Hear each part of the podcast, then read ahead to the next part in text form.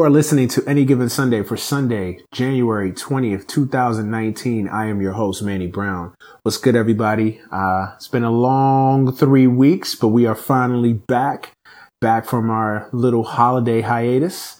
My bad. It wasn't intended to be a three week hiatus, more like a one week hiatus.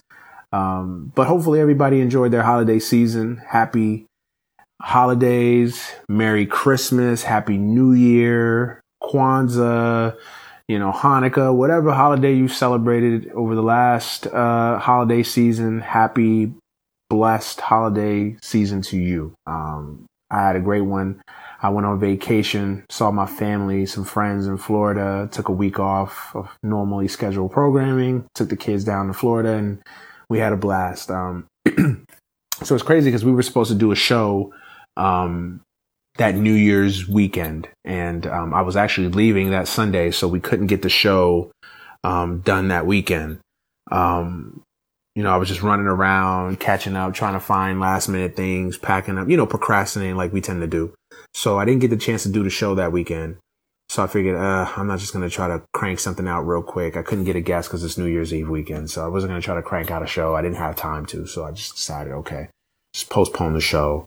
And then I already had known that I wasn't going to do a show the following Sunday. Um, you know, the, uh, the, uh, sixth because I was going to be here. I was going to be in Florida. So, um, so I wasn't just, I wasn't going to do that a show that week. So, um, so it was only supposed to be a one week, but we took two, three weeks off. And then last week we were supposed to come back with an episode. Um, you know, I had Kyle lined up to be the show, be the guest last week, but you know, scheduling conflicts on my end of things had some things come up, um, had some prior engagements. So I couldn't, I couldn't record that day. So, um, but nonetheless, got that out of the way. We are back this week with a, with a new episode, feeling refreshed, feeling good. 2019 is here. We're ready to do some big things big, big things. I'm happy to announce a, uh, a partnership with Dead End Podcast, Dead End Media. You guys know them well. Cal, uh, Ken has been on the show many a times.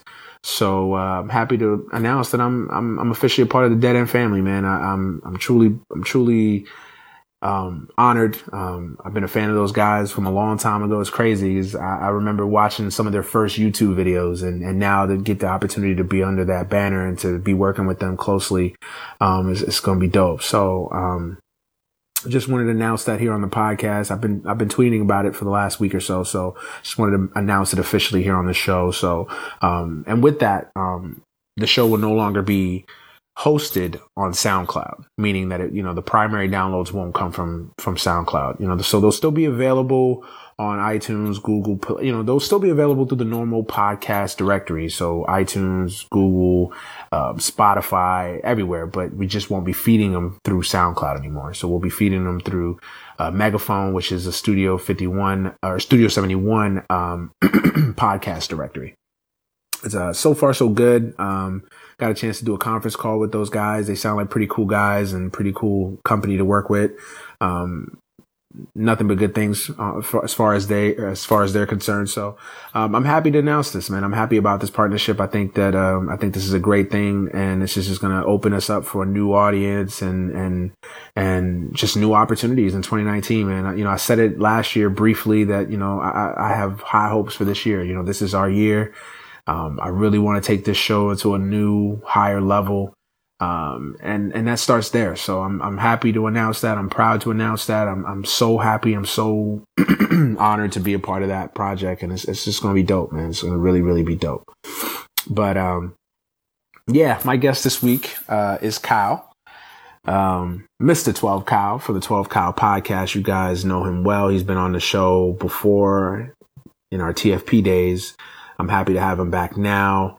Um, we're going to talk about, uh, championship Sunday. What a championship Sunday that was. We'll get into it. We'll break down the two classic football games that we had tonight. Uh, we'll get into the Saints being right. We'll get into everything. So just wanted to have Kyle back. it's been a while since uh, I got a chance to talk to Kyle, so it's, it's going to be dope to to get him back on the show finally. But um, you know, I'm going to take a quick break and then I'm going to bring it back, and we're going to have Kyle on the show. All right.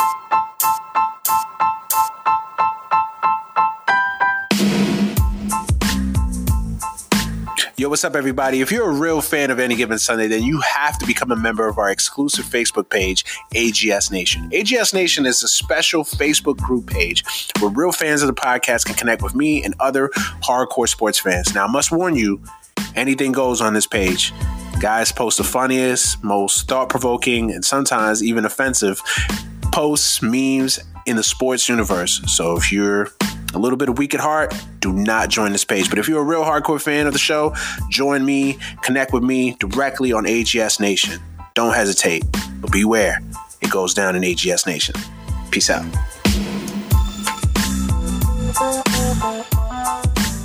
Welcome back to the show. Uh, my guest this week, host of the 12 Kyle podcast, blogger extraordinaire, uh, also contributes on Dead End Sports from, from time to time, Mr. 12, Kyle, what's going on, man? Yo, what up, what up, what up, what up? Glad to be in the building, Welcome. man. What's going on? Nothing much, man. Nothing much, man. Uh, last time we had you, we were uh, technical foul. Now we're under a new name, Save style. But uh, what's good, man? True indeed. how's True the, indeed. How's the family? How's the show? Everybody's how's good. Everybody's good, man. The family's, you know, the kids are getting bigger. Uh, one step closer to pushing each one of them out of the house. Um, mm. Uh, the the podcast is going well, man. It, it's uh, it's it's it's been a lot of fun, man. I, I love uh, you know being able to create and really just kind of doing my own thing, and then you know putting out content about stuff that I want to talk about, and you know people respond to it. So that's that's even better. But um, you know everything that I do as far as the podcast is concerned has been, you know, the podcast that I want to do, and and you know, people take to it, so that's always dope. Awesome, awesome. And if you guys haven't checked it out, man, you guys, uh, if you guys have listened to the show for a while, you guys, you guys know about Kyle, so check it out. It's a dope show. Uh, it's not just about sports; it's about everything. Oh yeah, it's, you know, he has a podcast about you know relationships to a podcast about you know debating LeBron, why LeBron hated. Uh, yeah. You know, the things that women don't want to hear during yeah. sex. I mean, yeah. it's just it's everything. It's, it's relationships, so. it's dating, it's sex, it's you know, hip hop, it's music, it's uh sports. I, I try to cover it all, man. What it, it really honestly, the podcast is whatever I feel like talking about that particular day that I sit in front of the computer. That's it. Yeah, and I still haven't. I, I still got to listen to part two of the last episode. I haven't listened to. Oh yeah, yeah. We we, we had a good time with that one, man. I I did my best because uh, uh, for for those of you listening, the podcast was a, my most recent podcast was about uh, we were talking about LeBron, Jordan, and Allen Iverson. We were just talking about their significance as far as what they did and their influences, uh, not so much as on the basketball court, but off the basketball court. And uh, in part two, man, I, I tried my best not to mention a certain Laker uh, because one of uh, one of my uh. co-hosts is a Laker fan, and he knows. Well, it, well, you know, it's funny because he's a Laker fan, but he also hates Kobe too. So I tried my best not to bring up Kobe in the discussion, but we got Kobe in there for a quick second, and we got out. But uh, it, it was it was a funny discussion, man. We had a good time with it. Yeah, no, the first uh, first part of the show was was really dope. So I'm I'm looking forward to catching up on part two. I probably might do that tonight or sometime. Cool. Tomorrow. Let me know what you think, man. We, and and these are like two of my best friends that we've been friends since like middle school. So we go way back. So it's it's you know honestly, and you kind of hear it in the podcast. It's not. It, it really was just us talking. We just happened to be recording. Yeah. That's that's yeah. literally how we talk all the time those are the best shows too, Hell though, because yeah. it's like it's like a magic. As soon as you just as soon as you just hit record, it's like a magic. Mm-hmm. So the mm-hmm. audience instantly picks up on that. So exactly, yeah. exactly. Yeah, man, check it out, man. It's a, it's a dope podcast. I'm a huge fan of it. Um, I can't plug it enough. It's a great, great show. So, um, yeah, check it out if you haven't listened to it. Twelve Kyle Podcast is available everywhere. Everywhere. I just got on Spotify too. Spotify, congrats Appreciate on that. It. Yeah, Spotify, um, anywhere where you can get podcasts for free. There you go. That's where it's at. yeah, exactly. Exactly. No doubt. So yeah, man. Uh, let's get started. I mean, today's the day. Championship Sunday. We had a hell of a day of football. Um, how you want to do this? You want to start with the game that we just finished, or you want to start with the earlier game uh, first? Uh, we can start with the earlier game first, and, and then you know work our way down. That's cool. All right, yeah. Well, let's start with the Saints and the um and the Rams game. Uh, before before we kind of get into the game and what our opinions are, and and get to the obvious, the controversial no call, uh, get your opinions on that. full disclosure, you are a Falcons fan. So True indeed. I'm, I'm, sure. I'm sure the results of. Uh, I'm sure the results of this game did not disappoint you in the slightest. Well, okay. Here's here's the thing, Manny. I'm I'm a Falcons fan. For those of you listening, I live in the city of Atlanta. Um, I love my city, right? And my city has contributed a lot to you know the sports world. Uh, you know, they blew a Super Bowl lead a couple of years ago, so I, I know the feeling of you know losing it all. But the city has contributed a lot to hip hop, and you know, I really think the city would have been in trouble if the Saints had made it here, um, because Saints fans, God bless them, the whole New Orleans would have come to Atlanta for the Super Bowl. Not just the fans, not just, you know, the players. I mean, every, the whole city of New Orleans and the surrounding areas would have come. Um, but I'll say this, man, and I and I I I'm not throwing any shade at any Saints fans because the Saints fans that I know, honestly, Manny, when the Falcons lost the Super Bowl a couple years ago, I didn't hear one peep from one Saints fan. Nobody gave me any grief. And I thought that was really cool. Um, they got railroaded. I mean, like it was really bad. I don't, I don't wish that on any. I mean, because if you think about it, the Saints went through a lot last year, losing the game in Minnesota the way that they did. But that was bad, man. I mean, like it was, it was bad. I mean, like I don't know how you can miss the calls that were missed and of course the one obvious call. And and you know, and the Saints still are, you know, Sean Payton in particular, that he's still culpable, you know, to some degree because they still had a chance to win the game, but the NFL can't come back and say, "Well, hey, my bad, we missed those calls." And I really feel, I honestly feel, even being a Saint, even being a Falcons fan, I feel for Saints fans because that's not how you want to lose a game. You know, it'd be one thing if yeah the Rams just straight up beat them up and down. You can you can live with that. You know what I'm saying? But to have it taken away is something totally different. I, I, I really feel for him, to be honest, and I and I can be objective about that. Yeah, I, uh, well, it's a two prong for me. Like first and foremost, um, you're right. I, I don't. I, I think Sean Payton does bear some responsibility um, especially after that 43 yard, I think it was a 43 yard bomb to Ginn. Yes. After that catch, the play calling on that drive yes. was very suspect. I didn't understand it at all. I, I thought they had a chance to win the game right there. Um, and yes, that's when the that's when the controversial call occurred. Um, so it was kind of a two prong thing there. Uh, Sean Payton's you know play calling, and then of course the the the no call there by the officials. I thought the officiating was was was bad all day. Um, very inconsistent on both sides.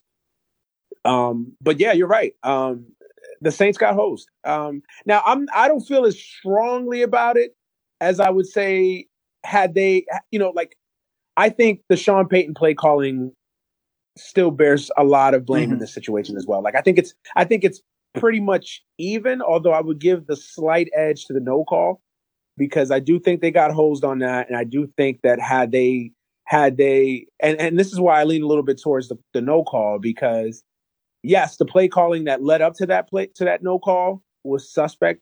I'm not even gonna say it was suspect. I thought it was. Oh, bad. terrible. You're um, right. It would have been negated had the two flags been thrown. Mm-hmm. So it so so because I know what people are going to say. Well, you know, it was a no call, but but Sean Payton did call a terrible, uh, terrible, uh, terrible plays there late in that in that game, and I agree with you. I completely agree with mm-hmm. you. But I do think that the had they called the flags there, that would have negated anything that that Sean Payton had called before that. And that that's a good. Still would have had the. Yeah, because they still would have had the ball at no worse. I think they would have had the ball what at the five yard line, mm-hmm. something like that. Exactly. So yeah, so at at that rate, who knows what happens? They're they're they're almost pretty much. I don't want to say they're guaranteed to score a touchdown there, but you know, close enough. You know what I mean? So I, I think it was a that was a terrible call. It was a terrible, terrible call. But I thought the officiating was bad the entire game. I, I just I didn't understand some of the calls there. Um, let, us kind of get to the overall game. Mm-hmm. Um, before before before the game or in the week leading up to it, I, I didn't I didn't I don't know if you made a pick or you said anything on Twitter, but what was your pick going into the game? I thought the Rams would win. I thought, and I, I was telling my friends that you know it was going to come down to probably whoever had the ball last.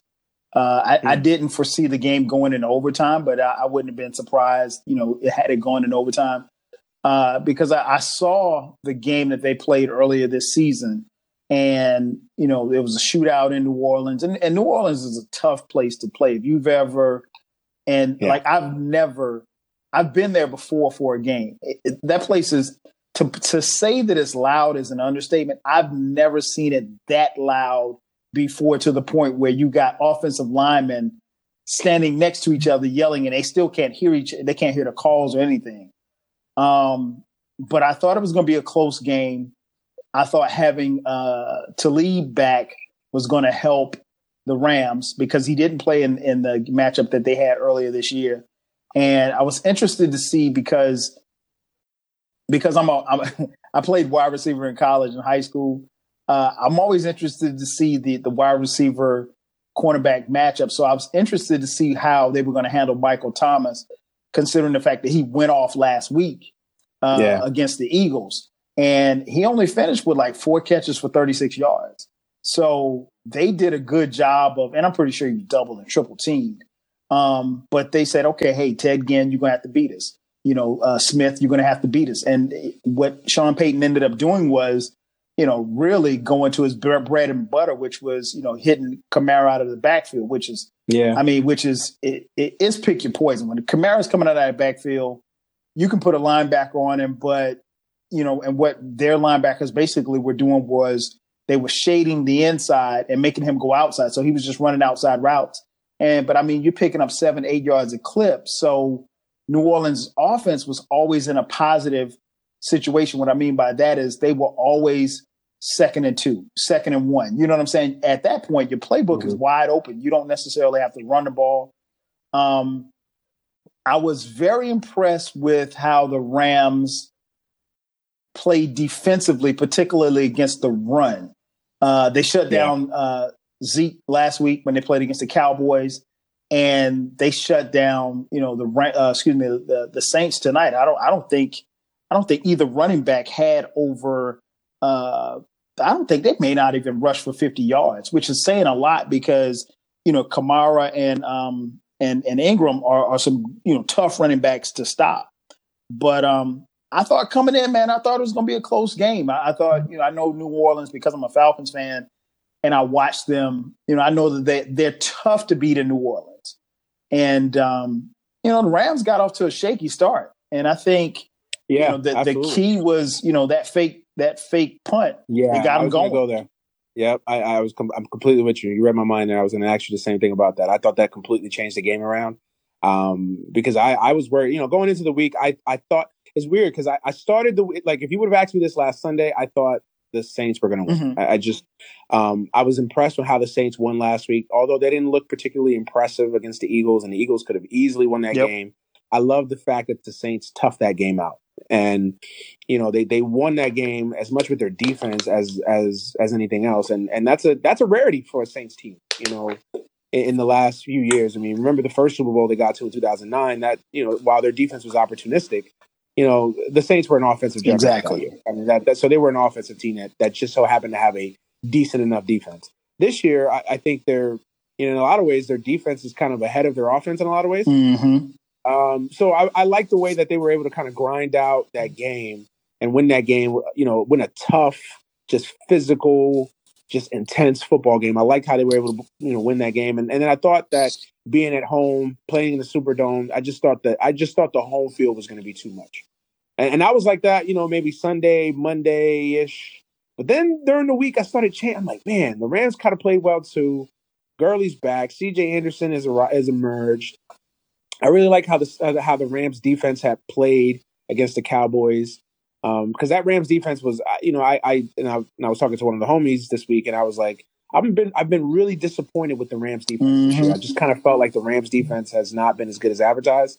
Um, they've been good in moments, but they just for the totality of the season they really haven't played up to their potential. But you know, really the last game or two left in the regular season and then going into the postseason, I've really been impressed with what the Rams defense has been doing um, especially the front line, the defensive line. I mean, and Donald is Donald. Yes. I mean, we know Donald is, is that guy. So, so that that goes without saying. But Suh is is kind of you know caught second win here late in the season, and and uh, blockers has, has, played well, and and that linebacking core for the Saint, for the for the uh, Rams is I think is a little question, you know, a little bit of a question mark, but they they've played well. Um, and the secondary's gotten healthier. So I, I, you know, the Rams defense getting healthier and playing better. Um, and just cause, and just, and just the worry that the Saints really hadn't played, you know, even though I just praised them, the Saints for the, really for the last six weeks of the season really hadn't played. Well. Right. Good um, point. So that, that kind of, you know, I kind of, I kind of, I kind of sipped the Kool Aid a little bit on that one too, and I was like, hmm. I, I still, I still kept my pick that the Saints were going to win, but I, I, I was, I was, I, I, I could have been convinced that the Rams could have won. And um, yeah, I thought the game completely changed on the on the fake punt. I, I thought that really changed because I, I I thought that the Rams were in danger. Mm-hmm. I, I, really did. I thought this was. I thought this had blown out. But I thought I thought this had you know blowout written all over it. I thought this was going to be another Eagles Vikings you know from last year's NFC Championship. I, I thought this was just going to be that. I mean that's what it looked like for the first you know quarter and a half of the game, and I just really thought that fake punt kind of settled the game down. I thought it got the Rams back in the game, and the, the the the MVP, the guy that that isn't getting a lot of credit, and it's a shame because I think that you know the highlights of the game is going to be the, the missed call, obviously. Mm-hmm. But Jared Goff really grew up in this game. Yeah, he did. I, I really, I you know, that's why I always like. I always get mad when people look at numbers and they try to grade performance on just based on numbers. Like sometimes you got to watch the game because if you look at Jared Goff, Jared Goff's numbers, like he didn't he didn't have overwhelming statistics. You know, he didn't you know he didn't you know his quarterback rating wasn't that high, but anybody who watched that game can tell you Jared Goff played a hell of a game, especially in the second half. I mean, he just completely grew up before our eyes. Some of the throws he made, especially on third down, you know, the, the, the Saints defensive line was in his face a lot, and he just made some tough, tough throws. Right. And, and I've and, and I'm still a little iffy on Goff. Like I've I've gotten off of it because he's he's played well the last two years for the most part.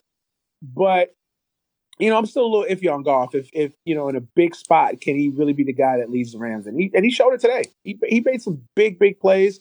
He made some big throws when he needed it. He settled the game down. He settled down in the game, and and that's big for a young quarterback like him. I, that's really big. So um, I, I, think he's not getting a lot of play. I, I, haven't I haven't really watched ESPN. Obviously, we're doing a show, but I don't know what they're talking about as far as that game goes. As far as you know, talking about that performance, but um, that was a hell of a performance. What did you think? I, I agree. I think um, I'm sitting here looking at his numbers. He was 25 for 40 for 297 yards. Uh, conversely, Drew Brees was 26 for 40 for 249 yards. So, you know, they both had pretty much similar numbers. Obviously, yeah. Goff threw for a little bit for through for more yards.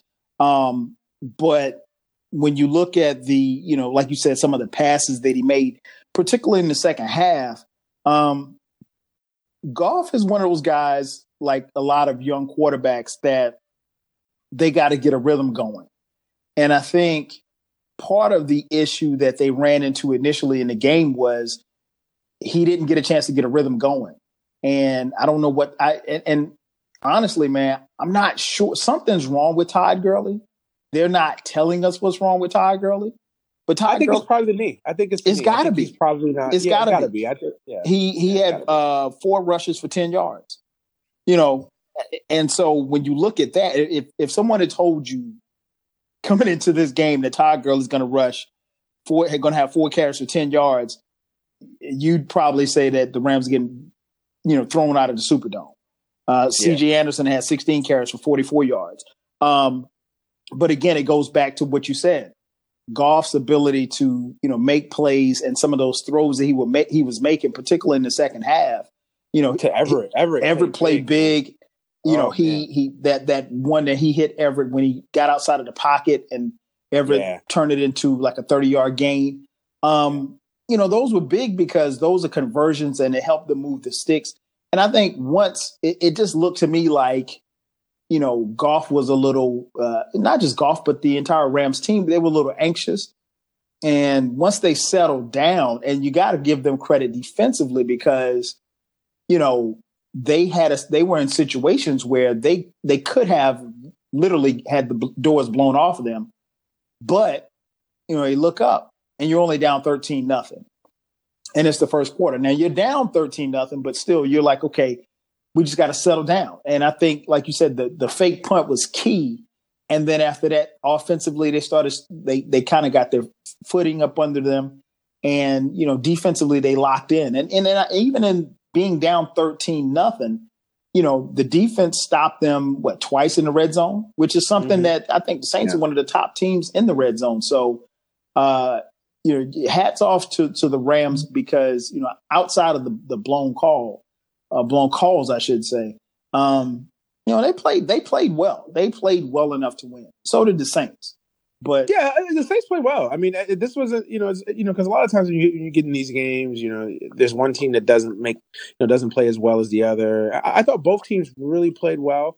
Um, I, I, thought Brees played, uh, you know, even though his numbers weren't great, they were similar to Goff. He made some tough throws too. Um, yeah, so I, th- I, thought both quarterbacks played well enough to win. Mm-hmm. I-, I, do think that fake punt, man, that's going to go down the lore. I, I thought that I, that play is not going to get enough credit. Right, it's not going to get enough love, obviously, because it's a fake punt. So you know, it's kind of, and then of course with the with the no call, the the famous, the infamous no call now. That's going to get all the attention of this game, unfortunately, and it's it's messed up that that's going to be the, the the thing that's going to be remembered the most about this game. Um, but yeah, I thought that the fake punches changed everything for the Rams, and I thought the Rams, you know, I think the Rams kind of came out like a young team. You know, I thought the I thought the the environment, the crowd noise, I thought got the best of them in that first quarter. I, I you know, Goff looked like he was a little shaken there in the first quarter. Mm-hmm. Um, but you know, give him credit. I mean, how many times have we seen young quarterbacks come out on the road with the with the hostile environment, the noise? Yeah, he throws he throws a pick.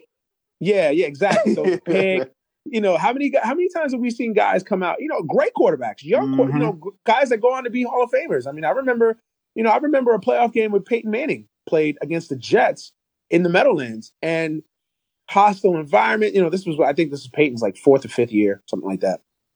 And uh, you know, just completely rat. You know, the Jets. You know, the crowd, the the, the defense just completely rattled them, and they and we beat them forty one nothing. Mm. And uh, you know, so and obviously this is Peyton Manning, so you know, how many times have we seen young quarterbacks on the road come out and, you know, in, in, in, in, you know, in hostile conditions and just completely fold under pressure. But Goff completely stayed with it. You know, he, he, you know, he was able to weather the storm. He was able to take the Saints best punch. And I thought it was important. I thought it was important for them to only be down the way they were down at the, at the half. Mm-hmm. I, I mm-hmm. kind of felt like they could sit there and say, look, we took their best punch and we're still here. So I, I thought that was really important. Oh, no doubt. No doubt. I think, uh, I think what we saw, like you said, uh, Jared Goff really just maturing. And, you know, once they settled down, they were able to, you know, take a couple of punches from the Saints. And then they kind of realized they, they looked around and said, okay, hey, you know, we can play with these guys. And, you know, it, yeah. it, that sounds funny and that sounds weird to say. But, you know, a lot of times in reality, you know, when, when you're getting hit with these haymakers, you, you, you tell yourself or you, you look around and you're like, well, hey, we, we, we're okay. We're in this. We, we know how to play. You know, it's not like, you know, we just, we just got dropped off here, but, um, you know, that, that fake punt again was huge. Um, I'll ask you, let me ask you this question because I've, I've, I'm often asked this question. Uh, obviously, like you said, a lot of the talk, particularly for fans, will come back to the uh, the the blown call, if you will. The mm-hmm. question I have for you is the question I get asked often: Did that one play cost the Saints the game?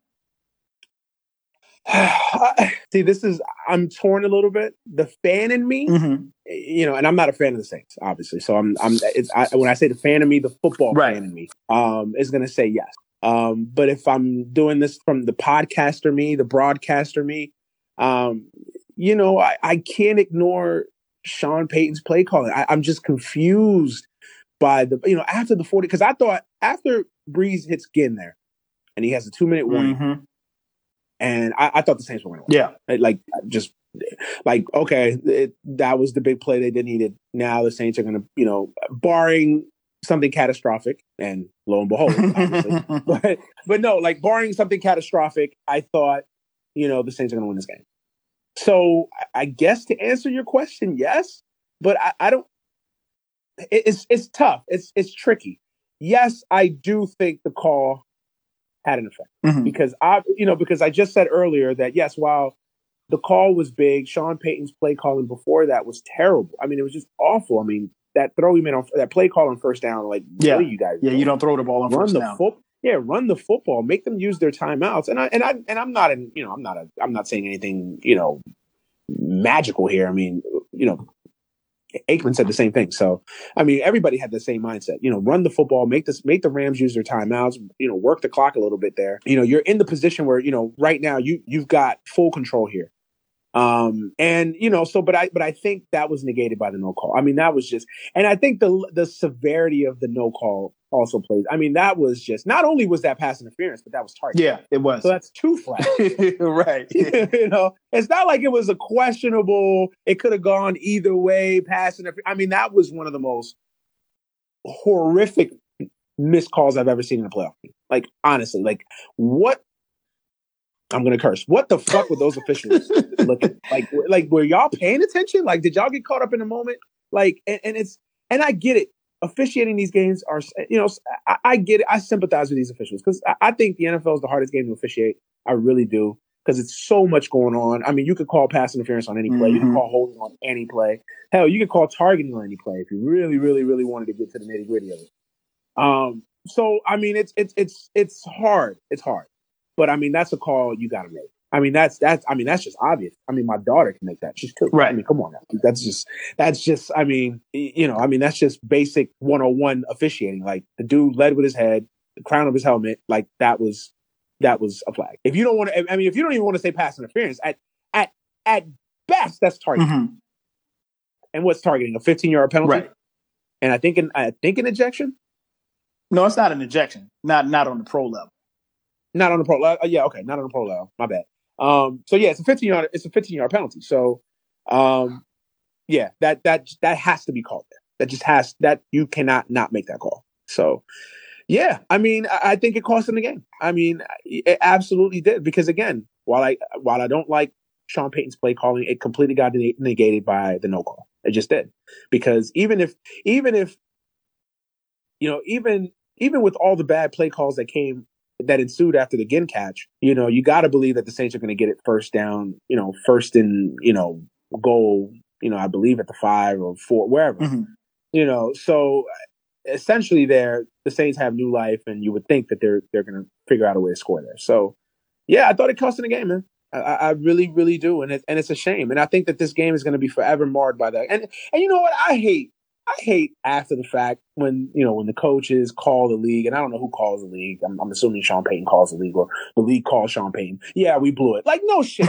like oh okay. Hey, I'm sitting here pissed off. Right. To talk to 53 guys that you know the NFL just basically hosed us. But hey, at least they admitted it, guys. Like what?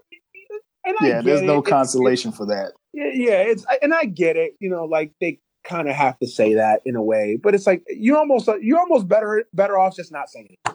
You're almost just better off just don't even answer the phone when they call. Like just like you know what's hey just we're not even gonna answer the phone, but you just know we got it. We know we know we know we fucked up. Just just don't even say anything. Like. It, uh, I, I hate that, and you see that in all sports. You know, mm-hmm. when they, you know, you know, the umpires in MLB blow a big call. Well, yeah, we know. Well, oh, we know we got it wrong. Yeah, no shit so does so does 50 million people. We know. We know you fucked up. Like right. the NBA, it's the same thing in the yeah, NBA. the NBA like, does it too. I, yeah, I, I, I hate that. Know. That's a pet peeve. Yeah, it's a pet peeve of mine. Like, I, yeah, come on, seriously. Like, yes, all right, all right. What, what, that's a constellation. Like, if I was one of the players in the Saints locker room, I'm like, really, like, really. Hey, here I am feeling down, but you know, hey, at least the officials owned up to it. Like, come on, come on. But yeah, I, I, I thought it cost him the game. I, I mean, there's just no other way to say it. No other way to say it. It cost him the game. Um, yes, the Saints had other opportunities to win the game. Yes, the Saints could have got some stops in overtime. Um, you know, yes, the Saints could have scored more points there, especially in the first half. Um, yes, all valid points, all valid points. But that no call is just it's it's tough to come back. It's tough to come back. Yeah, I I, will put it like this, and the reason why I ask is because, like I like I said, I'm often asked that. Um, having played football, I remember I remember when I was in college, uh, one of my coaches he would always tell us that one play never decides a game, right? And so as a player, we always adapted that mentality, but the reality is, as a player, Now, as a fan, yeah, you're going to think, yeah, that play cost us yeah. the game. But as a player, I'm sure when the Saints players watch this film, they'll they'll see several times where they had opportunities to win the game or they, where, where they had opportunities to make plays and they didn't and they they did what we used to call they left touchdowns on the field and or they left points on the field if you will and so i think in this case as a ask a new orleans saints player once they watch the film yeah they'll realize that they they that they left points on the field i mean like one of the first drives that they had the saints uh, tight end had the ball in the end zone and he dropped it yeah and then ended yeah. up settling for three you know so those are that's those are points so if you get that touchdown as opposed to three it's a different ball game. So it depends on so to answer the question, yeah, it depends on who you ask. If you ask a player, like I said, once they remove themselves from this and and, and watch film on it, they'll understand that yeah, that play didn't it didn't cost them the game, but it helped them lose the game. Um, from a fan's perspective, yeah, it it cost them. And like you were mentioning about the officiating, I went back and I watched it. Um, and one thing I want you to look at when, you, when whenever you get a chance to watch the highlights, the side judge who is right there where the the impact takes place mm-hmm. is standing. He's off what what they call the white. He's off the white, so he's not even in the field of play. Wow. So you see his hands in the screenshot. You see him signal incomplete. He was. It looks to me like he was there strictly to he was like kind of trying to pay attention if the guy was going to catch right. the ball and if he's going to catch it in bounds. So if that's the case, if he's making that call, then the side judge is eliminated basically. So then you go to the field judge who's in the middle of the field. Exactly. The field judge should have thrown that that flag because you could make a case, uh, as crazy as it sounds, you could make a case that the side judge didn't have the angle to see that the guy, he may have thought that the guy got there as soon as the ball did, which is crazy, but yeah, you can make a case that that's what he was looking at. But that field judge, he's supposed to make that call because he has a clear view of the ball. And like you said, even if you don't get him for pass interference, it's helmet to helmet contact. The, the Saints should have gotten the ball at the five. They get the ball at the five. You know, like you said, barring something crazy, they can. And I, I don't think the I think the Rams had one timeout. I believe that too. Okay, so think, they, so either way, so if they had one or two, you know, you run a couple of plays, take a knee, you could probably drain the clock down and kick a field goal, or you can play. You know, the, the Saints still had their timeout, so you know they could be aggressive. Um, and you know try to score score the touchdown or what have you. Uh, but that being said, even though that was an awful call and they should have gotten it right and they got it wrong. They still gave the Rams back the ball with like a minute 37 seconds left mm-hmm. and allowed them to drive the ball down yeah. the field. And Woods makes a catch on a skinny post yeah, that was and there's nobody around it. Yeah. And if he doesn't fall down, he's walking into the end zone because nobody's going to catch him. I don't know what kind of defense the Saints were playing. But, you know, so it's plays like that that, you know, allow you to get into overtime and then you get into overtime and, you know, Brees gets hit and he throws a pick. Yeah. I mean, what, what can you say? It's, you know, it's unfortunate. And like I said, for the fans, um, yeah, I, I don't, I don't, I'm not gonna, you know, throw any shade at the Saints fans. I, I, I can imagine their pain as far as how they feel because they really feel like they got hosed. But the Saints players has they have to know that they had a hand in this. Like it, it wasn't, it was mostly the refs, but you know, they also gave this game away too as well. Let me let me ask you, and and I always I, I like to ask players this, and you know, the, the, the, few players that I know that actually played the game in, mm-hmm. in all sports. How do you? I'm I'm a I'm a fan, and a lot of fans believe in this. Some fans don't. I'm a big believer in momentum. I'm a big believer that God sometimes plays in these games. Um, and I'm a I'm a huge believer in in momentum, and that momentum, you know, has an effect on a team from a from a player perspective, I, and I'm just saying this from a fan perspective, but from a player perspective, mm-hmm. do you guys believe in momentum? Do you guys believe that there's just that's just that that one thing or that one play or that one situation that can change everything? And the reason I ask this because I, I do think that you know that call may have had an adverse effect on the Saints. You know, I mean, mm-hmm. you know, to go into a situation where you basically feel like you should have gotten a call you know, how deflating is that on the sidelines? How deflating is that, you know, after the fact? You know, and I, and you got to believe that the Rams kind of felt like they got second life there. You know, so it, it's oh, momentum. It's momentum on both ends. So you know, let's kind of explain that from the player perspective. Like, do you guys kind of buy into momentum? You know, and how you know one play, you know, uh, you know, one shot, one pitch, one hit, you know, whatever, mm-hmm. whatever analogy you want to use, um, you know, changes everything, changes the momentum of the ball. I, I agree. I, I think it does. Uh, at least for me, when I played football, it did. Um, you know, and you see it sometimes on the field. We we don't, as fans, we don't necessarily pay attention to it. But I'll give you an example. If it's and it can be any team. It doesn't have to be the teams that we watch tonight. But it's third and 15 mm-hmm. and you got your defenses on the field, and it's third and fifteen, and the quarterback drops back and he completes a 17 yard pass. That is deflating as hell. Yeah. And so instead of you getting you know, amped up that your defense is getting off the field. Now it's like, oh, we got to do this again, three more downs, you know, and it's momentum is something that keeps going and it's, it's hard to block out, you know, when things are, you know, it's, it's like the old saying, when, when it's rolling, it's rolling. And so I think you have to be mentally tough when the momentum isn't going your way, you know, and how you break out of that is that somebody has to make a play. And I think sometimes, and we hear that a lot, particularly in the NFL, somebody got to make a play. A lot of times guys are waiting on other guys to make plays. Um, you know, I didn't see a lot of, I know you, you you're a huge Jets fan. I didn't see a lot of the Jets play this year. I did see the Jets Patriots. Be game. thankful of that, by the way. and that's exactly what happened. A little bit of the game that I saw.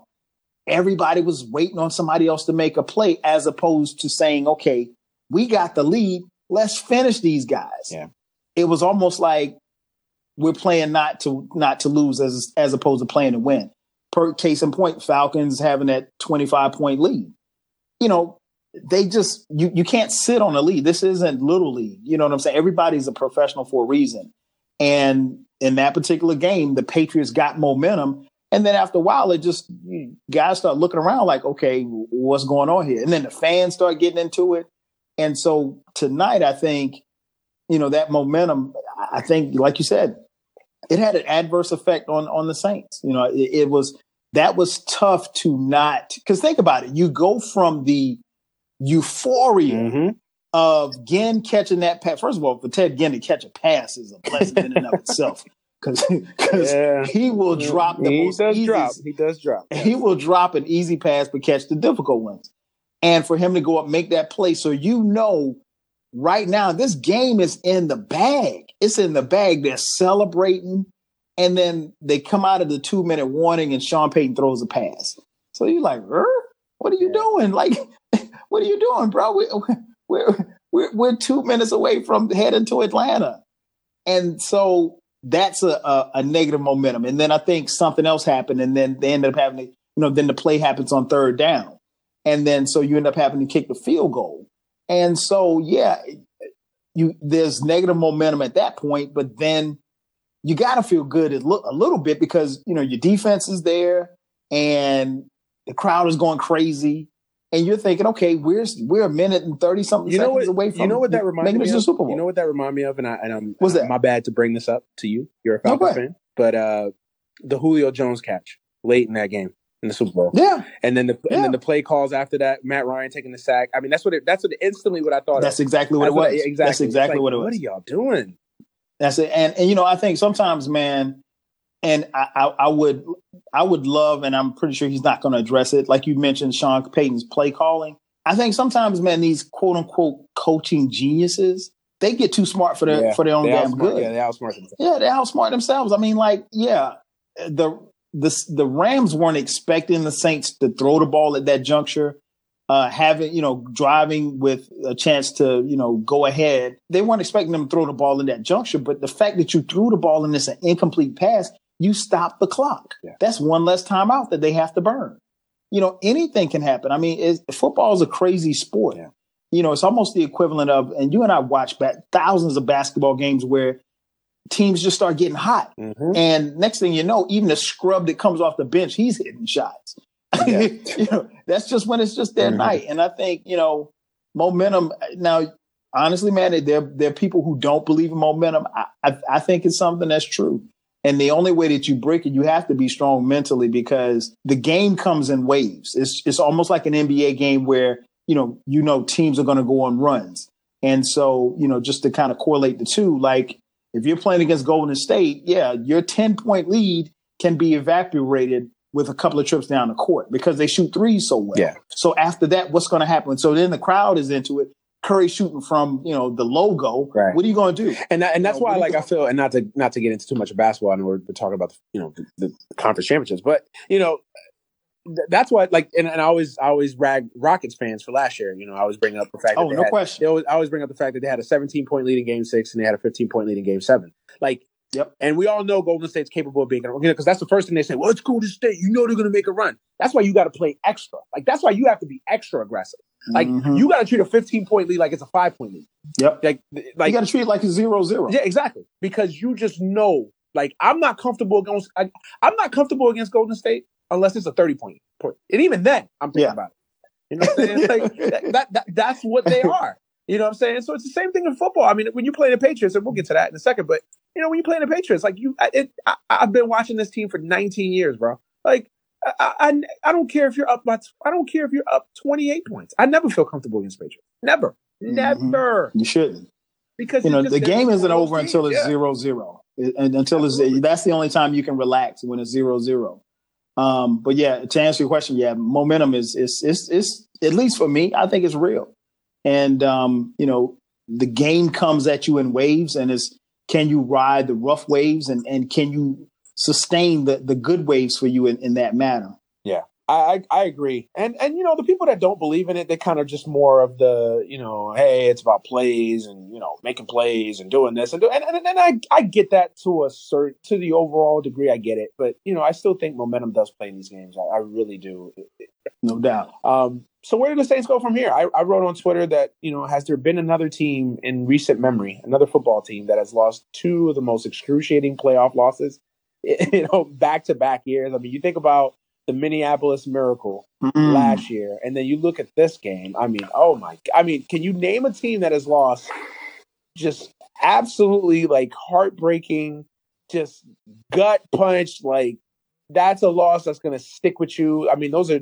I, I believe that there's losses that are generational losses, like Mhm. like the like the like the Browns losses in the 80s. Those were generational losses. Like those are Mm. losses that take 20, 25, 30 years in the Browns case of getting over it. Like there's there's just losses like that. I believe not to disappoint you again, but I think the 28 to 3 is a generational loss. Like that's a loss No that's going to hurt that franchise and that fan base for generate like people 25 years from now are going to be thinking about that. Until you actually get another chance to get to a Super Bowl and win, Mhm. that that that is still going to be there. And and these two losses are going to stick with Saints fans, and I know a lot of them. You know a lot of them, I'm sure. That Yeah. these two losses, man, I- as a fan, which which one is worse? Um, it. I think for the Saints fans, I like I said earlier, I think this this fan, I think this loss is worse than last year's loss because last year was sudden. Um, and you can say, okay, well, hey, Diggs made a play. The, the Vikings didn't give up. You know, they they they took it. They won. You know, they you hate how you hate that it ended the way that it did, but that's how it ended. This one right here, as a fan, you got to feel This like this one- one was this one, taken yeah, from you. yeah, yeah. Yeah, I you don't agree. feel like you lost this one. You feel like you this one was taken. Um, you know, where the Saints go from here, I don't know because here's the thing about football that people don't really understand and fans really don't understand. You don't pick up where you left off. No, Every season is a is a different entity in and of itself. So it's not like, you know, in the NBA where LeBron loses the finals and they got the whole squad coming back next year.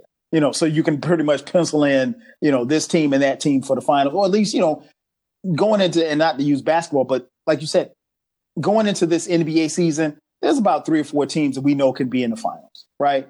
In the NFL, it doesn't work like that. In the NFL, legitimately, every team starts the season thinking that they have a legitimate shot at the Super Bowl. Now, that's what they think, but not everybody does. But none of what you do the previous year carries over into this year. Uh, Right. Last year's Saints team wasn't as good as this year's Saints team um, in a lot of ways. And so, you know, it's a it's a year of experience. It's a year of, you know, trying to get back. It's a year of trying to avoid the injury bug. Yeah. Um, so crazy stuff happens, man. I mean, like you, you just never know from year Brees to year. Brees is a year older. Assume. Exactly, Brees is a year older, and I mean, like I, I, someone, one of my boys texted and said, "Well, you know," and we'll we'll get into the KC game in a second, but they said, "Well, you know, Mahomes is is this is the second year he'll be back." Oh man, don't I mean you can't assume. I mean, we there's would no think that, but you I mean, can't assume no, that. No let me tell you something, man. One of my favorite quarterbacks of all time. There's no guarantees. Yeah, man. I one mean, of my favorite I, quarterbacks know. of all time, Dan Marino, made it to the yeah. Super Bowl his second year. Never made it back.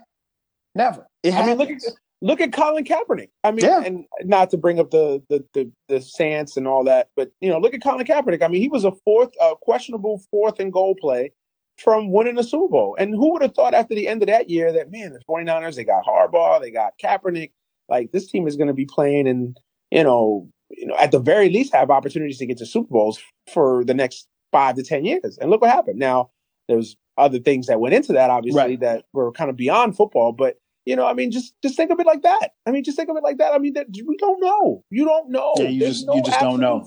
There's no absolutes in baseball. That's why you know.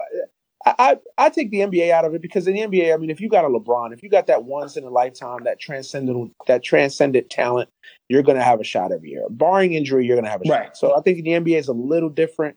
But I mean, you know, my favorite sport, baseball and football. I mean, you don't know. That's you don't know. You got a chance when you got a chance, you got to go for it. You got to win because you don't get these opportunities. Mm-mm. You know, Saints fans can, and I'm sure that you know they'll be in, you know, they'll be in mourning for the next six months. But you know, they'll they'll they'll cheer up again once training camp opens up. Oh, of course. And, uh, you know, they'll cheer up and they'll start the new year with hope, as as we all do as fans. Mm-hmm. And you know, you'll talk yourself into thinking, well, you know what? Let's go, baby. You know, we back this year. Gonna, we're gonna right this wrong. you know, we, we all do that as fans. We talk ourselves into believing that this is what's going to happen. But at the end of the day, you know, there's no guarantees. No, there's, there's no guarantee. No I mean, and then your then your star receiver holds out, and then your running back, you know, then your left tackle gets, you know, yeah. uh, he tears his Achilles, and then yeah. your starting safety, you know, he gets a drug suspension. I mean, like, yeah, I mean, all these things, all of these yeah. things happen and, and within an off season. I mean, it, it can all happen in an off season. Exactly. And so the the promise of you know, okay, well, we just we made it to the NFC Championship game you know, next year is our year. Nah, it don't work like that. It just you, every year is just a total different entity in and of itself. And you know, to be honest, you, you got to catch some breaks along the way. I mean, if you lose your luck, starting quarterback, yep. there goes your season.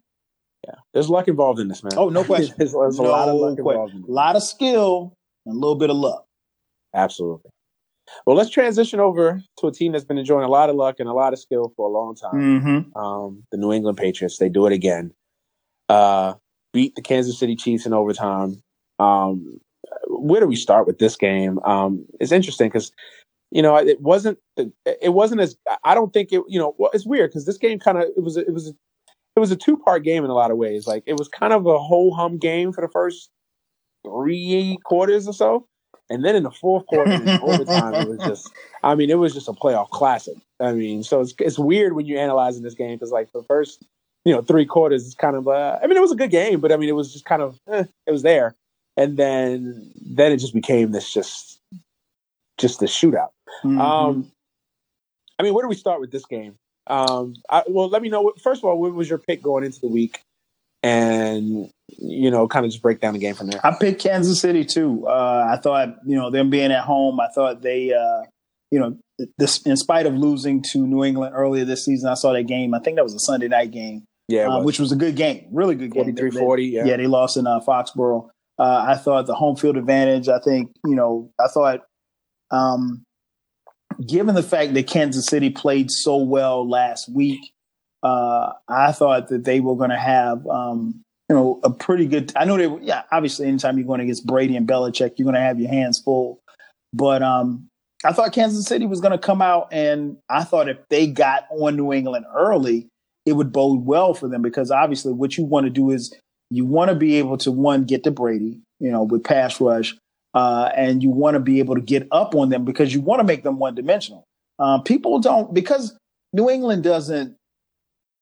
They're not fancy or flashy with it so you want to, you don't want to really think of them as a dominating team, but you know, bro, that first drive they took up like half the first quarter. Yeah. You know, and they did the same thing last week. Uh, and and this is what they do, and they'll they'll just you know they don't look like a running team that'll just pound you, pound you, pound you. But um, but that's what they did, man. So coming into this game, I thought like some of the keys would be, you know, obviously Mahomes would have to play well. Um, you know, because Brady's going to do his thing. You know, he he is he is who he is. Um, you know, but I thought I thought Kansas City would win at home. I thought it'd be a close game. I thought that was going to come down to whoever had the ball last again. I didn't foresee both of these games going to overtime, which I think was dope for the NFL. They, you know, yeah, they, they got their money's worth. They needed uh, it because the playoffs this year has been kind of yeah, yeah. Because you know, last weekend was kind of outside of the Eagles game last weekend, and you know, last you know, divisional round weekend was was was not great, mm-hmm. and you know, even the first weekend was okay. Yeah, it was decent. It was decent. You know, I mean, for us fans, you know, we we you know we're gonna tune in regardless, and especially yeah. if our teams aren't playing. Um, but it was uh I you know, New England I thought, you know, played a hell of a game. I think Kansas City uh I don't know who Kansas City's defensive coordinator is, but uh man, Bob bruh, Sutton. Bob Sutton. They they need another one. He he must yeah. be Andy Reid's brother in law or something. He he gotta go. I mean, like Yeah. Yeah, no, they, they were running. It's almost like and I said this last week about the Rams Dallas game where the Rams kept running the same play over and over, and it's just like, okay, we, we, you're gonna have to stop us. All they were running was they would have Edelman in the in the in the out on the outside on the numbers. He'd run going zip what they call zip motion, short motion into, and he would basically rub off the butt of the other receiver. So he's running, and basically, whoever's covering him would be because they were playing two man he'd run his man into that man, and his man wouldn't jump off of him. And so Edelman was wide open the whole night. I mean, like he killed them. He killed him. Even the pass that was picked off, he was open. He just, you know, the ball just went off his fingertips. Yeah. Um, but you know, I, I feel for Kansas City and their fans because I think they had a chance to to take this one home, and this was going to sting, man. Because I again, I think New England is a team that you got to beat them because they're not going to beat themselves, right? Yeah. And um, you know, Brady was Brady. I mean, he is you know, oh, one of God. the greatest you know quarterbacks to ever play the game. Um, no, I'm I'm over I'm over that man. I'm over it. I'm I'm I'm I hate to cut you off.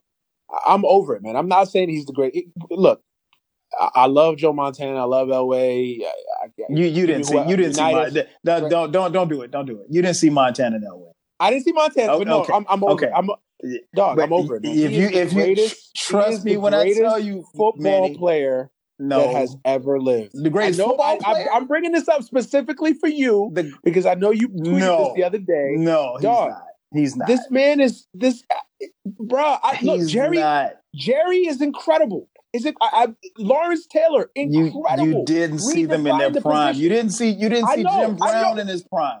I I I didn't see Jim Brown in his prime. I, I know. I know. I know. If you say if you say he's the greatest of his era, I'll give you that. Dog, I can't. It's it's getting not, hard. Nah. It's getting hard. Not to say this man's not the greatest. Nah, because I mean he could go. He could come it's, out. It's getting two, hard, man. They could. He, they could come here and get beat by twenty. I don't know. That we, man, we don't know what's that man. That man. And dog, I'm a Jet fan, so I'm not. I'm not. A, everybody who listens to the show knows right. I hate this man with every fiber of he my, is a phenomenal quarterback. My being. I would I, I cannot all hate aside, I cannot take anything away from him. He is the greatest of his generation. But oh, I, I, I, that would be like me. I mean, he's like LeBron. I mean, he's the greatest of his generation. I can't say he's the greatest of all time. No. Oh my god, he he's he's incredible. He's incredible. I mean, some of the throw, some of the throws that he that he made I mean, it's just it's just like oh my And you know, God. all week we heard like, about the Chiefs pass rush, and they couldn't get to him today. Well, let me let's let's go there.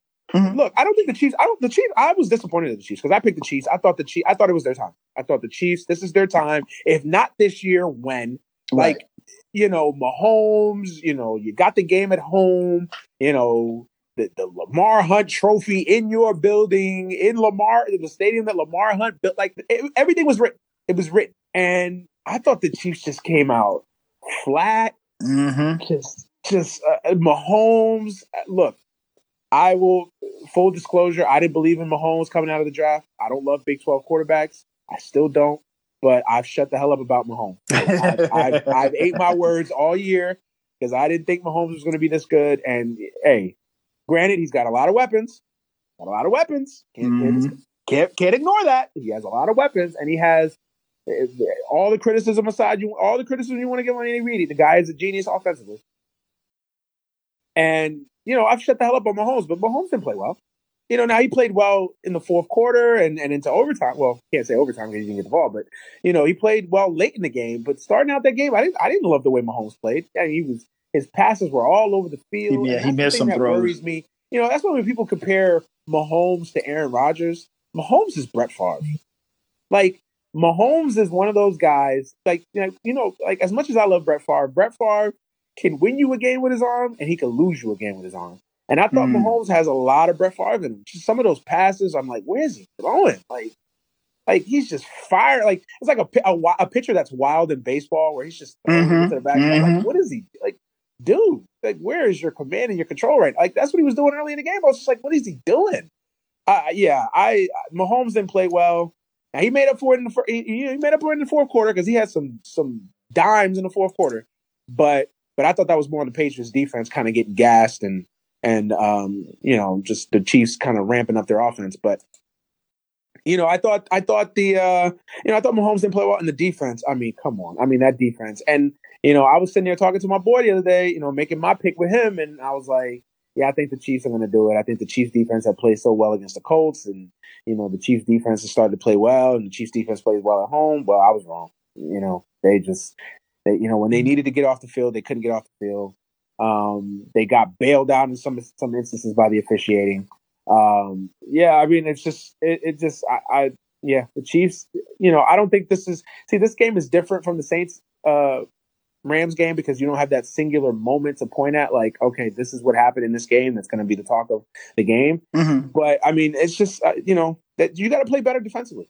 You got to play better defensively in this game, and and just Brady is just Brady. I mean, what can you say about that guy? I mean, it's just he's just you know, all right, I'll concede. He's maybe not the greatest football player of all time, but god damn it, it he's, in the, he's, in the, conversation. Hey, he's, you know what? Got a seat on the table. You, yeah, yeah. You, you get all you get an argument for me on that. I, I think, and I, I, was texting the fellas, you know, from uh, Dead End Sports and uh, in our group text, and I said it's too much time. It's too much. I mean, like he had Brady had what two? It was two minutes. Yeah, he had, I think, the and three timeouts and the two minute warning when they got the ball back, I think, or maybe the two minute warning happened. But, you know, that's a lot of, I mean, that's what you want for a quarterback. Any quarterback wants that, um, you know, coming down the stretch. Um, but yeah, Kansas City, man, like I said, all week long, we heard about, I mean, they led the league in sacks. You know the way that the and you know from watching them uh you know but i never trust that defense. I never i watched that defense all year. I yeah. surprisingly I, surprisingly i watched a lot of chief games this year. I did and and um i just I, i've never loved that defense. I, you know and it's weird because that defense has a lot of talent on it yeah they got on that defense i mean they, they have more talent on that defense you know that they should be better than they are i know they, they dealt with injuries justin houston was out for a while this year and, and obviously eric berry so they've had some injuries, but I mean that defense should be a lot better than what it is. And that defense, I watched a lot of Chiefs games this year, and that defense was going to lose them a playoff game. Mm-hmm. It, just was bound to happen. Maybe not. Maybe shouldn't have lost them this game, but maybe the next game it would have lost them had they advanced. But that defense just is not that great. It's not that great. Um, it's been like that all year, giving up big plays after big plays. Um, you know, Gronk, you know, Gronk is Gronk still. I know he's still limited, but Gronk is great too. I mean, you know, Edelman killed them. I, oh, mm-hmm. Oh God! I mean, what can you say? You know what? I, and you you make a great point about that defense. I think for me, I didn't watch them a lot this year, but the couple of the few times that I saw them uh, defensively, they were a team that I thought was it was possible. I wouldn't have been surprised, even though they were, they were the number one seed. I wouldn't have been surprised if they got knocked out in the first round. You know what I'm saying? Because you just didn't know you you didn't know what you were going to get from that defense. Yeah. Um. You know, but they had the opportunities. I mean, bro, you gotta pick. You gotta pick, yeah. and your defensive end lines up offsides. Unbelievable. And I mean, like you, you, you can't even blame that on the happens. refs. And this always happens against To the the Patriots, Patriots. man. It's just, it's just always. I mean, look at the Edelman, the the muff punt by Edelman.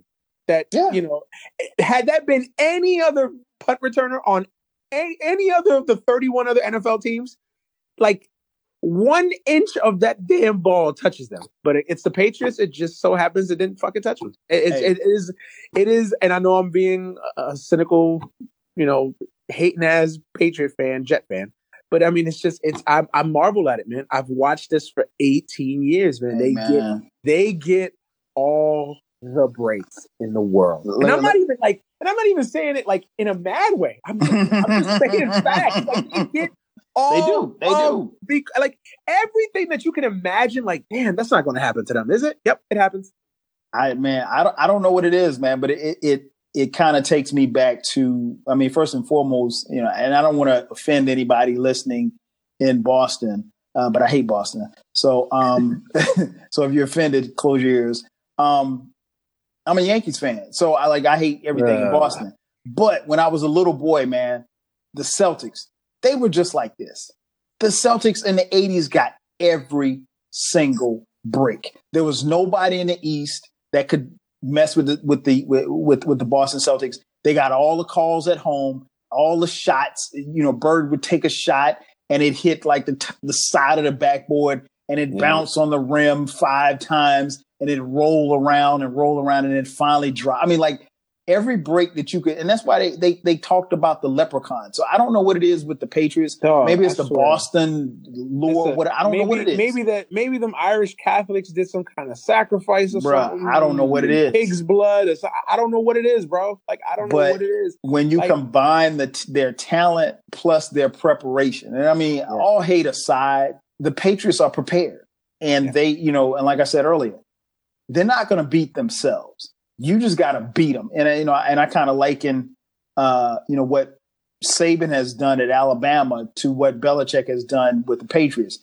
You know, you got to just straight up beat them. Now, of course, we did see Clemson throw Alabama down a flight of stairs, Yeah. but you got to beat them. They're not going to beat themselves. You're not going to have a situation where Brady's going to have, you know, five turnovers or they're going to have a bunch of penalties. Very They're- rarely. They're Very very, disciplined. Um, and they get after you and they know what it is that, you know, they're very well prepared as far as their game plan as to what they want to do. And they try to do whatever they can to negate you. I mean, defensively, they took Tyreek Hill out of the game. They double covered him every single play. And they said, okay, Kelce, you come beat us. Sammy, Sammy Watkins, you beat us. And, you know, like you said, Mahomes was off, uh, particularly early. And New England, I mean, you tell me, I've never seen New England get a pass rush like the way they were doing tonight. Yeah, where the hell did this pass rush even come from? Like, dog, like, dog, I was saying that last week when they just completely, like, you know, they completely raped the Chargers. Uh, I mean, like, dog, this defensive line. I mean, I hadn't seen the Patriots play like this since they had Bruschi and McGinest and, and, and those boys. Like, dog, where is this pass rush coming from? Because I don't think that Patriots defense is that great. I mean, No. they have players on that team, but they're not that great. Nope. And it's just like, God, their defensive line. I mean, the Chiefs' offensive line completely was overrun in the first half. I mean, just completely overrun. Um, yeah, and and, and dog, and, and you mentioned the defense. The- you know, and one of my friends said this on on Twitter. You know, you know, he he basically said, you know, uh, he wondered if Belichick's game plan for this game wasn't the same when he planned, you know, the game, the same game plan he had for the 1990, uh, you know, 1990 or 91 when uh, the Giants were playing the Bills. You know, Mhm. the infamous story that you know Belichick basically told the defensive guys that you know we're going to let Thurman Thomas run for 100 yards and we're going to win. Yeah. we're going to win if Thurman Thomas runs for 100 yards. And the And logic punish being the receivers every time yeah, they touch and the the ball. logic was, and the logic was that if they, if you force the, if you force Jim Kelly and the Bills to not throw the football and have to run the football, that's going to keep that off. That's going to keep them from doing what they do best, which is throwing the football. hmm And you're going to have a chance to win. And it kind of seemed like that in the first half against the against the against the Chiefs. You know, they took Tyreek Hill out of the game. You know, they were you know they were being physical with with uh with uh with um. Damn, I forget the tight end. His name. Kelce. His name's Kelce. Yeah, Travis Kelce. They were being physical with him. and and just kind of felt like, and then Mahomes was was was not helping them by just being errant on some of those passes. So it just kind of felt like their game plan was just kind of like, hey, you know, we're going to take your best player out of the game, and you know, we're going to make this young kid beat us. And I don't want to put too much of the blame on on on Mahomes because he's young, and he, I'm sure that if he gets a couple other opportunities at this, he, he's going to play better. He's got too much talent. I get that, but you know, this wasn't his shining moment. You know, it just wasn't. Um, and you know, it's it's interesting because we talked about Goff in the first, you know, the first game and how he grew up before our eyes. Uh, you know, Mahomes, and and again, Mahomes played well in the fourth quarter, so he had his little mini moment of growing up. So I, I guess it, uh, you know, he, he kind of made up for it a little bit there at the end. So that's all that counts. Mhm. But um, any blame on Andy Reid? I know that there's some folks that want to always want to rag on Andy Reid. Look, I think I, I'm not one of those Andy Reid haters. yeah, it's easy Like, to I think blame Andy Andy. Reid. Yeah, I, I think Andy Reid gets a little bit too much hate. Like I think he's a very good coach. Um, yeah, his clock management decisions leave a lot to be desired. You know, his his you know his sometimes almost hate for running the ball leaves a lot to be desired. Um, but I think he's a very good coach. He's a very he can coach my team any day. I'll say that. Um, you know, it, can you blame Andy Reid in this game? Is there anything that you saw that? Damn, Andy, like, what do you like? Because I mean, I already saw people on Twitter him, of course. I mean, it's the he's the easy target. Right, right, Andy right. Reid. So, anything that you saw from Andy Reid? That, Um, I will say, and I'm looking at, I looked at the, of course, statistics don't tell everything, but I mean, bruh, they had 41 yards rushing total. yeah, I mean, Yeah. in the playoffs, you can't. And now I don't expect you to go out and rush for 200 yards, but you can't have 41 yards rushing because you know even with a guy as dynamic as Mahomes, um, you know you got to keep the defense honest. Yeah. So you know that was a problem. Damn, defensively they gave up 36 first downs to the Patriots. 36. You can't win like that. So yeah, you can't win like that. that means your defense isn't getting off the field. Um, I think just God damn, I'm looking. Patriots have 524 yards total offense. Wow, I mean, Yeah, like, Bob- Bob Sutton. I hope you're not renting. yeah, that's that's not like I, I, I, one of my boys. He, he texted me. He said, "He said, man, they should fire their defensive coordinator, win or lose. You know, because it was just yeah, that bad. that's- So yeah, that's that's bad, man. I, I you know. Andy's gonna get, you know, he's gonna get some blame. I, I, I don't necessarily blame him. Um, I think you know his coordinators failed him, and, and I, I hate to say that about Eric Bieniemy because I think he's a he's a very good offensive coordinator. Uh, pro, you know, of course, we pro blo- brother, you know, so I'm hoping that he gets he needs to get a shot at a job because you know he you know these black offensive I'm coordinators never surprised. get I'm surprised Colorado didn't call him. You know, his alma mater. You know, they had man. I'm surprised he Colorado was didn't call him. a beast at Colorado. I remember Yeah, came, I think yeah, we was came out around the same time. dog. I mean, I was I'm a Nebraska fan, so I remember a little bit of the enemy in college. Like I was a kid, Okay. I didn't. I Yeah, didn't right, right, right. Really, you know, analyze him the way I would analyze him now. But I mean, going back and watching highlights and stuff, Bieniemy was a and he was all right He was, he was a beast. He, was, a decent beast. in the NFL. And so wasn't bad. hopefully, hopefully he gets a job. Um, but Yeah. yeah, I, like I said, I'm not gonna I'm not gonna blame Andy Reid for that. I think you know they just you know they they got they got Brady and Belichick, man. I mean, like they just they take away your strengths, and I mean, like we saw. uh even if we go back to last year's Super Bowl, um, you know, Belichick basically said, "Look, y'all not going to run the ball against us. Nick Foles going to have to beat us." beat us, And, he damn it, he did. Yeah.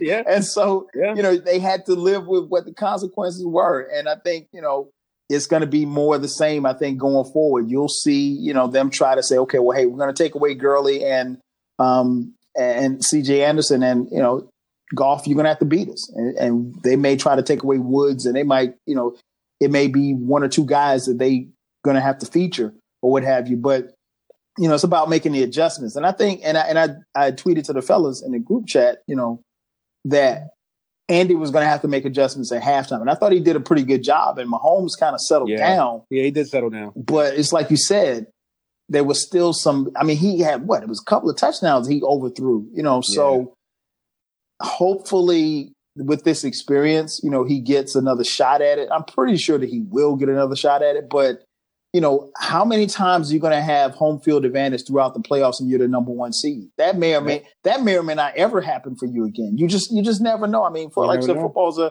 it's a crazy sport, man. But you know, hats off to the Patriots. They they did it again. That's all I can and you say. Know, and you know they the amazing thing about the Patriots is they can play any guy, any kind of game you want. Any kind play, of game they can they can play. You want to play a tough, physical, you know, twenty to seventeen football game? They'll play that mm-hmm. game. Yep. You want to play 45, 41? We'll play that game. I mean, they just are. It's just it's amazing. I mean, I, I it's gotten to the point where I don't even hate anymore. I, I just I, I, don't even just like I, am numb to it now. Like I'm just I'm just like I you know this is like I'm a Jeff like I'm numb to it. Like I'm just kind of like, eh. Like it's just kind of like it is. Like I don't even. I'm nothing they do surprises me. Nah, it is and, what it and, is. You know, remember, and I'll get back to the Chiefs in a second. I want to bring something up about the Chiefs, but you know, we talked about momentum. Mm-hmm. You know, did it not feel like? And this is a little bit on the momentum topic, but did it not feel like this team was motivated by all the talk of the mm-hmm. Patriot dynasty being over and this is the last, this is the end of the road, and you know, and you know, oh look at Brady looks old, and the Miami Miracle, and you know, all this. You know, matter of fact, I'm gonna give a PSA now for all football writers, all football personalities, media people, fans, whatever. Stop, stop writing the epitaph of the Patriots. Just stop from now on. As a football community, let's get together next year and just say, you know what? Let's just praise the Patriots all next year. Regardless, you know, who knows what happens this year? Whatever. Let's just praise the Patriots. Let's say the Patriots are unbeatable. I don't care if the Patriots are five and six through 12 weeks. You know, say they're unbeatable. The Patriots have never looked this better. Oh, Brady looks like he's 21. You know, say, say all the positive things. Mm-hmm. Spin it as much as you want. Don't say nothing about the Patriots being done, about Brady being old, about Belichick and Kraft hating each other, and Belichick and his trainer not liking Belichick, you know, or Brady and his trainer not liking Belichick all the narratives, all the bullshit that has been thrown out there by the media for the last two years. Just don't don't talk about it anymore. Don't put it out there. Don't write it. The little books and stuff that you want to write, just just can it, shelve it. Don't do it. Just just praise them. Praise them. Brady's the greatest. Brady, just you know, Brady, Brady, Brady was the one that that turned water into wine. just, just, just, just praise him. Call him football Jesus. He can do no wrong. He is the Messiah. He is the one that that that has returned to to pardon us and forgive you know and and forgive us for our sin. Like everything, just do anything that you want to say to, about these about this team, about this man. Say it. That's positive. Because just don't write the epitaph. Because I've heard this now for the last five years that the Patriots were done, that they were dead in the war, and they just feed off that. And I think this year more than ever, they fed off that. I mean, you could just look at you can just help Brady from the interviews that he gave last week and going into this game this week. Um, they really fed off that. They really felt like, oh, y'all motherfuckers is throwing dirt on us. Okay, watch this. You know, I, I think they kind of use that as a narrative, but I mean, really, how much motivation does Brady need? I mean, he, he ain't really worried about people saying that they that they're being written off. I think that's more of something just to keep you know the media on their toes. Yeah, I, but I, but I, but I'm with you. you I don't think you can throw dirt on them until it's actually over.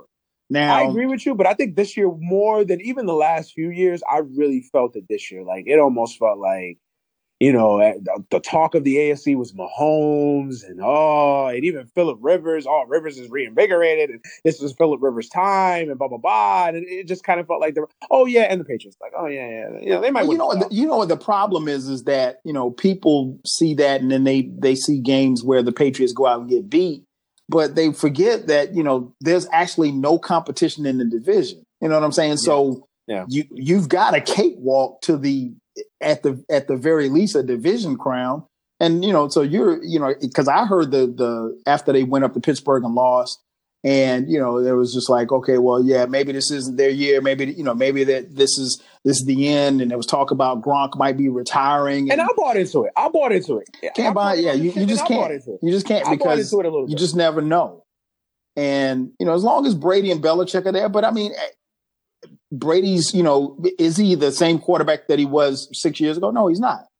But he's still great. So even if you like, if you talk about a player that's lost a step, you know, that level where he is, you know, he's still that much better than everybody else. And and and again, a lot of what the success that they have comes strictly on the fact that they're prepared.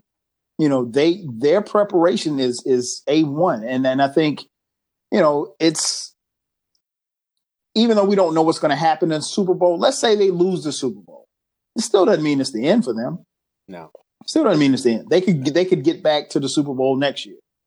You know, uh, yeah. I mean, I mean, they got back to the Super Bowl. We're probably the less talented yeah. team that they've had in the last five years, and they got back to the Super yeah. Bowl. So, I mean, think about yeah, it. I mean, I, can you name like any stars on that team on that defense? No, no. I mean, Trey Flowers. Trey Flowers is getting attention now yeah. because of this this resurgence of that pass rush. But I mean, other than that, I mean, you know, you know, yeah. I mean, Stephon Gilmore, but he's not a star. Mm-mm. He's not a star. The McCourties are not stars. Nope. They're good players, nope. but they're not stars. Yeah, they don't know nobody outside of Gronk and Brady. Those are the only stars on that team. Man, let me tell you something. They they have a defensive end, Clayborn, who played here. We actually drafted him. Mm-hmm. He we didn't re-sign him, and uh, he signed with the Patriots uh, in the offseason. It wasn't until last week when he made a sack that I realized he was in New England. Because you just, I mean, you don't hear about. I mean, like it's just not. And then they they're so you know tight lipped. I mean, you can't say anything in New England. You can't you can't dance in the end zone. You can't talk on Twitter. You know the stuff that other teams do. So I mean, it's so low key. You know, it's it's it's a it's a well-oiled machine, and you know I don't know how long it's going to continue. And of course, you know the Rams are going to try to ha- have something to say about that. But um, you know, you got to give you you got to give them credit, and and and and again, a lot of that goes to Brady and Belichick because they took it. They flat out took it from Kansas City tonight. Yeah, they did. They did. They outplayed Kansas City. They, That's no, it. No doubt about it. They outplayed Kansas City. And didn't you just know that when they got the ball in overtime, oh yeah, he was gonna, he was going to lead them down there and win. Like he, there was just no doubt in my mind he was going to score that touchdown. It yeah, just, and, and was... I I would not mind seeing the overtime rule changed for the playoffs, even if you keep it where you know because that thing of not being able to get the ball back is just crazy to me. Yeah, yeah, I don't like it. Yeah, I am not saying you got to put it at the 25, but I don't like colleges either. So there's no real. I don't think college has a better one, but I think there, there you got at least there has to be a there has to be improvement. Yeah, at least for the play, at least for the playoffs. Now, if you want to do it during the regular season, yeah, the regular season it makes sense. yeah, because you know they, they and I know you don't necessarily want to have teams and players to keep playing or whatever like that, and and so forth and so on. But um, I would like to see it. I don't know that it's necessarily something that's going to happen, but um, but yeah, but you know, you knew, like you said, once they who I figured whoever got, and I thought the same thing with the Saints game. When the Saints got the coin toss, I was like, oh, it's a wrap. They're not going to get the ball back. But lo and behold, Rams made it happen. Uh, Chiefs didn't.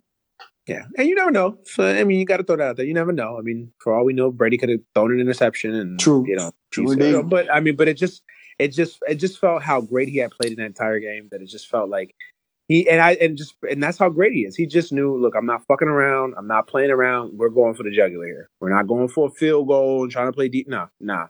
He knew his defense was tired. He knew his defense. He got everything he had gotten out of his defense. He knew. He knew it's time for me to win this game, and that's mm-hmm. the difference between a Tom Brady and a Matthew Stafford. That's the difference yep. between a Tom Brady and a Kirk Cousins. You know, there's good quarterbacks, talented quarterbacks, nice quarterbacks, mm-hmm. nice guys. You know, but then there's immortals, and that and that's the separation there. Yeah, those are that's those are the guys. That's where that's why those guys make two hundred million dollars because in games like this, the, these are the games that you need your quarterback to say, you know what, I'm taking y'all home. I'm winning. Mm-hmm. And get, it goes like, get on my and, back. And, and, and same thing is in basketball too. You know what I mean? It's these are the games while LeBron is LeBron and and and Kobe is Kobe, MJ is MJ, Bird is Bird. Like it's games like these where you know think of this as a game seven. Like, hey, guys, give me the ball, get the hell out of my way. I'm taking us home. Right. And and that's just that's the way it is. So, uh, last last thing on the Chiefs. Um, I I kind of felt like there was going to come a point in the season, late in the season, that they were going to miss Kareem Hunt. Mm. I, I think I think tonight was that night. Yeah think that I think tonight was that night. I think this, and I know it's unfair to say it because Damien Williams actually played really well for them, and he, you know, and the little bit of touches that he had in this game, he played well. But you know, it just felt like there was going to come a point to me where they were going to miss Kareem Hunt because I felt like Kareem Hunt, you know, while while Hill gets a lot of the attention and Mahomes gets a lot of attention, to me, their most important player was Kareem Hunt. Mm. And I felt like there was going to come, and I actually felt during the season, you know, there were some games that they missed him. You know, I thought that Chargers game that they lost, you know, in, you know, I think it was in December, they missed Kareem Hunt in that game a lot. You know, so I thought, you know, I thought it, it, it didn't, it, they missed them. I don't think that's why they lost the game, mm-hmm. but I, I think there was, I think this was a game that I thought they could have used Kareem Hunt. Oh, I agree. I agree. And, and you knew that at some point it was going to come back on them. You just yeah. didn't know when. But I know I agree. I mean, and, and that's not, you know, you can't blame the Chiefs for that. I mean, Kareem Hunt, you know, is out of football for a reason. Now, I, I firmly believe that somebody's going to give Kareem Hunt a shot.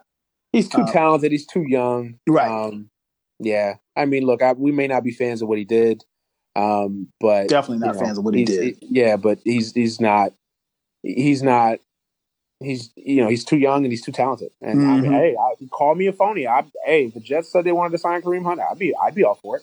Oh, trust me, yeah. Kareem Hunt will be on an NFL roster next year, and I think what's going to end up happening, whatever the policy is as far as uh, against domestic violence, if it's six games, he might serve. He'll serve a six game suspension. I, I think, think, uh, you know I don't think yeah. he's going to fight it, but he's going to be on somebody's roster next year. Yeah, I think I think it's it's going to probably be more than six games. I think it'll be. I think they're going to try to make him an example. I could see I could see like a ten game suspension or something like that, something crazy. Um, because I just think that I think they're going to try to make him an example. Mm-hmm. Um, I can see um, that. So yeah, I, yeah, but he's he's too talented. He's too young. Um, he's great. Um, and look, I hope the young man, you know, and, and I, I hate this world we live in where you fuck up once and you're not allowed a second chance. Like, look, I, I don't like what he did, but the guy deserves a second opportunity. You know, he didn't, you know, he didn't slaughter children at a, in a in a school. You know, he didn't, you know, we didn't start a genocide or anything like that. Like he, mm-hmm. you know, he, he he hit a woman, should have done it. You know, he paid. He's going to pay his price. Let's move on. All right, let's not castrate the guy for the rest of his life and call him a monster and he can't ever make a living. I, you know, I'm not with that. So yeah, I agree. I, I think uh, you know what he did was deplorable. Um, I'm interested to see how he goes from here uh, because I think the NFL and not just the NFL, but I think people are willing to give you a second chance if you show contrition, if you you know move forward from it, and then what you do going forward, how you live your life. You know, uh, you, you can't be in a situation like Reuben Foster, who you know yeah. had one domestic oh, violence God. accusation, and you know a couple of weeks later, here he goes again. You you, you got to keep your nose clean, if you will. Um, you know, but I think, you know, he'll get another shot. But I agree with you, bro. hundred percent, hundred percent. It. They definitely missed him, and not to say that he could have helped them win today, but they, it, it, he would, his presence wouldn't have hurt them. I'll put it like that. Had he been yeah. on the field, because again, if you rush, if you rush for forty one yards, I gotta believe Kareem Hunt gives you more than forty one yards. Yeah, yeah, and that's no knock on Damien Williams. Nope. Damien Williams nope. has played well. I mean, he's played really, really well, but he's not good. No, and and it looks like just looking at the statistics, it looks like they just didn't run the ball enough. I mean, just to have 41. I mean, Damien Williams had 10, 10 rushes for 30 yards. So you know, he's clearly not getting the ball enough. But a lot of it has to do with you know the situations they were in. If you if you're behind the chains, you know, if you're you know second and 13 and third yeah. 15 uh, yeah, no those aren't running down. So you gotta you gotta do what you can. You know and that goes back to you know what you're doing offensively and defensively and, and then trying to keep your defense off the field. And again you know brady you know when you have when you start the game off with like an eight minute drive it's, it's a backbreaker you know? Yeah. I mean it just and, and, they came out early in the game and just punched them in the mouth. They mm-hmm. just came out full steam like yo we gotta they knew they knew what type of game they had to have to win that game and just give them credit. I mean, the Patriots are the Patriots, man. I mean, it's just what else can you say? What yeah, else can you say? And yeah. they're back. Well, I, I, wanted to I wanted to get one a couple more topics in you before we go. Um, real quick on the black coaches in the NFL thing. Okay, this is, this is a topic right up your alley. Um, what's your thoughts on it, man? I, you know, it, if if you know, I know some people want to play blind and say, ah, well, it's nothing to see there, blah blah blah. You know, it's just a matter of just guys that were unsuccessful. And to a certain extent, yes. I mean, obviously, look, I'm a Jet fan, and I wanted Todd Bowles fired. so, you know, and I'm and look, I'm pro brother as much as the next guy. But if you you suck at your job, you should lose your job. You know, and I think you agree with that as well. Yeah. That oh, no, being yeah, said, yeah. that being said, I think the NFL has to really look at this and really adjust and really reevaluate what they're doing here with this Rooney Rule, with with everything involved in this. I mean, the fact that you have so little. I mean, in the league made up of so many African Americans, the fact that you only have what I think now you only have what maybe one African American head coach. I think No, uh, two. Oh, two, two, Yeah, two Tom- coaches Tom- and Thomas. then one minority in Ron Rivera and, uh, Yeah, Ron Carolina. Rivera, and then Ozzie's gone this year. After you know this, yeah, this is last year. So this was his last year. So Ozzie's gone. So you can't even say in the front office you got. I think there's one black GM. Uh, where's the black GM at? I think he's in. Damn it, it's on the tip of my tongue. But there is one black GM. But I that that right there actually is where I want to start. Um, a lot of times, man, with these coaches, it's it's all about relationships, right?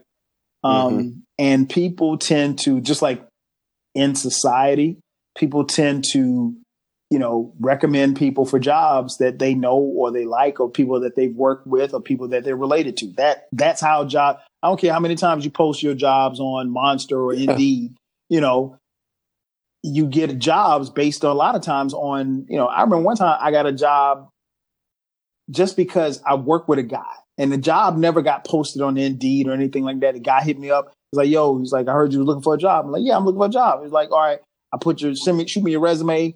Um, I'll give it my manager. Boom, boom, boom, boom, boom. There was no there. I mean, Yeah. really, what really wasn't even much of an interview. I came and sat down. We started talking about sports. Can you do this? Can you do that? And then boom. Okay, start on Monday. That was it. Yeah. You know, and I Yeah, think yeah. so. Absolutely. What we have to have is we have to have G, black GMs. Um, you know, the Rooney Rule is being circumvented, and I think what they're doing is, yeah, they're, they're now there are some teams that are having these BS bogus uh, interviews, but for the most part, but my thing is this: you can't when you have qualified black candidates. Like I'll I'll use a guy. Let me just use Leslie Frazier as an example. I don't I, I know Leslie Frazier's still in the league. I think he's in Buffalo. Yeah, he's a def- yeah, he's a defensive coordinator. but he was a head coach at one point in time. yeah, right? Vikings. So he was with the Vikings. So it didn't work out in Minnesota. Vikings turned the team around, whatever, whatever.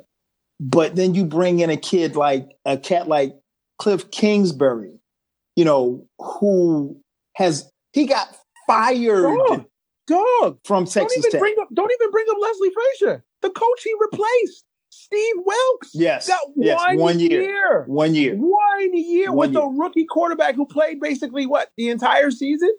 Pretty, and, and I and I saw the Cardinals when they came here.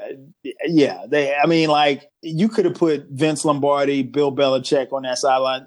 They would have. They would have still sucked. I mean, they just they just don't have the talent just yet. Exactly. Um, you know, so it's. But my thing is, okay, if you fire a guy after a year, is that what we're doing? Because if that's the case, then a lot of people need to be fired. you know, Absolutely. So it, it's about opportunities, man. It's about relationships, and it's about being real and being honest. And I think the reason why we talk about it a lot, you know, Dead End Sports, you know, about being pro brothers, because the brothers only seem to get you. It's very few brothers that get the recycled jobs. You know, they a brother get a chance to be a you know head coach, and then after that he's just he's just a coordinator. He's in the coordinator cycle, and he's he Mhm. doesn't he doesn't get a chance to you know be um you know a head coach again and again and again and again on this team and that team and that team. You know, uh, Mike McCarthy got fired for Green Bay. Mike McCarthy could have taken any of these jobs that are out here now. For whatever reason, he didn't take any jobs. So he'll. Oh no, no, he he we could. Oh, apparently he was too good. He you know he was he was chump change for the Jets. so Not gonna get it. and, and I mean, and, and and don't get me wrong, I don't want anybody listening to think like I think, you know, like Todd Bowles, for example. I, Todd Bowles, I watched the Jets, and no, he didn't perform well. So I and he had four years, so I got no beef with that. You know what I'm saying? I mean, like he just didn't get the job done. It's it's a results based business. That's what the NFL is. So if you, you either get the job done or you don't get it done, if you don't get it done, they'll find somebody to get it done in your place, and that goes for players and coaches. That being said, you know, a guy like Marvin Lewis, yeah, Mar- man, Marvin had plenty of time to get it done. Marvin didn't get it done, so I understand that. But a guy like Steve Wilks, yeah, then he gets bumped down to being a coordinator, and then it's it's almost like you never hear from him again. My man Yeah. Raheem Morris was the head coach for the Redskins a few years ago. Dog, he's the receivers coach for the Falcons. So how do you go from Yeah. head coach to re- not coordinator? Because the Falcons coordinator was Steve Sarkisian, who came in off the street out of rehab. oh, don't even get me on you. Don't even get us started on So, so, so actually, let me let me back up a little bit. Morris was coaching the defense at one point. Then they moved him to the offense, so he's coaching Julio Jones, Yeah. and he can't be your coordinator. And then Yeah. so, my thing is, so they t- so even the team like the Falcons, they turn their coordinators over, and then they bring in Dirk Koetter. I'm like, wait a minute, bro. I mean, like, so as a as a player and as a coach, I, you have to. How do you look at that? You you got to look at him crazy. Like, okay, well, bro, I'm here. I I have a resume. Yeah, it. He was only in DC. I want to say two or three years, but you know, they once the black coaches get that position, and then they lose that position, it's almost like they never get another shot at it. And that's the thing. That's what I have a, a problem with. I mean, other than Lovie Smith, and Lovie's in college now, but Lovey went from Chicago to Tampa. You know, but Yeah. other than that, I mean, look at the Lions. They get rid of Jim Caldwell. And then they had a, the guy that replaced him, Matt Patricia, who's a coordinator for the Patriots. He's coming up, coming to meetings late. Come on, bro. disaster. A disaster. Come on, bro. A disaster.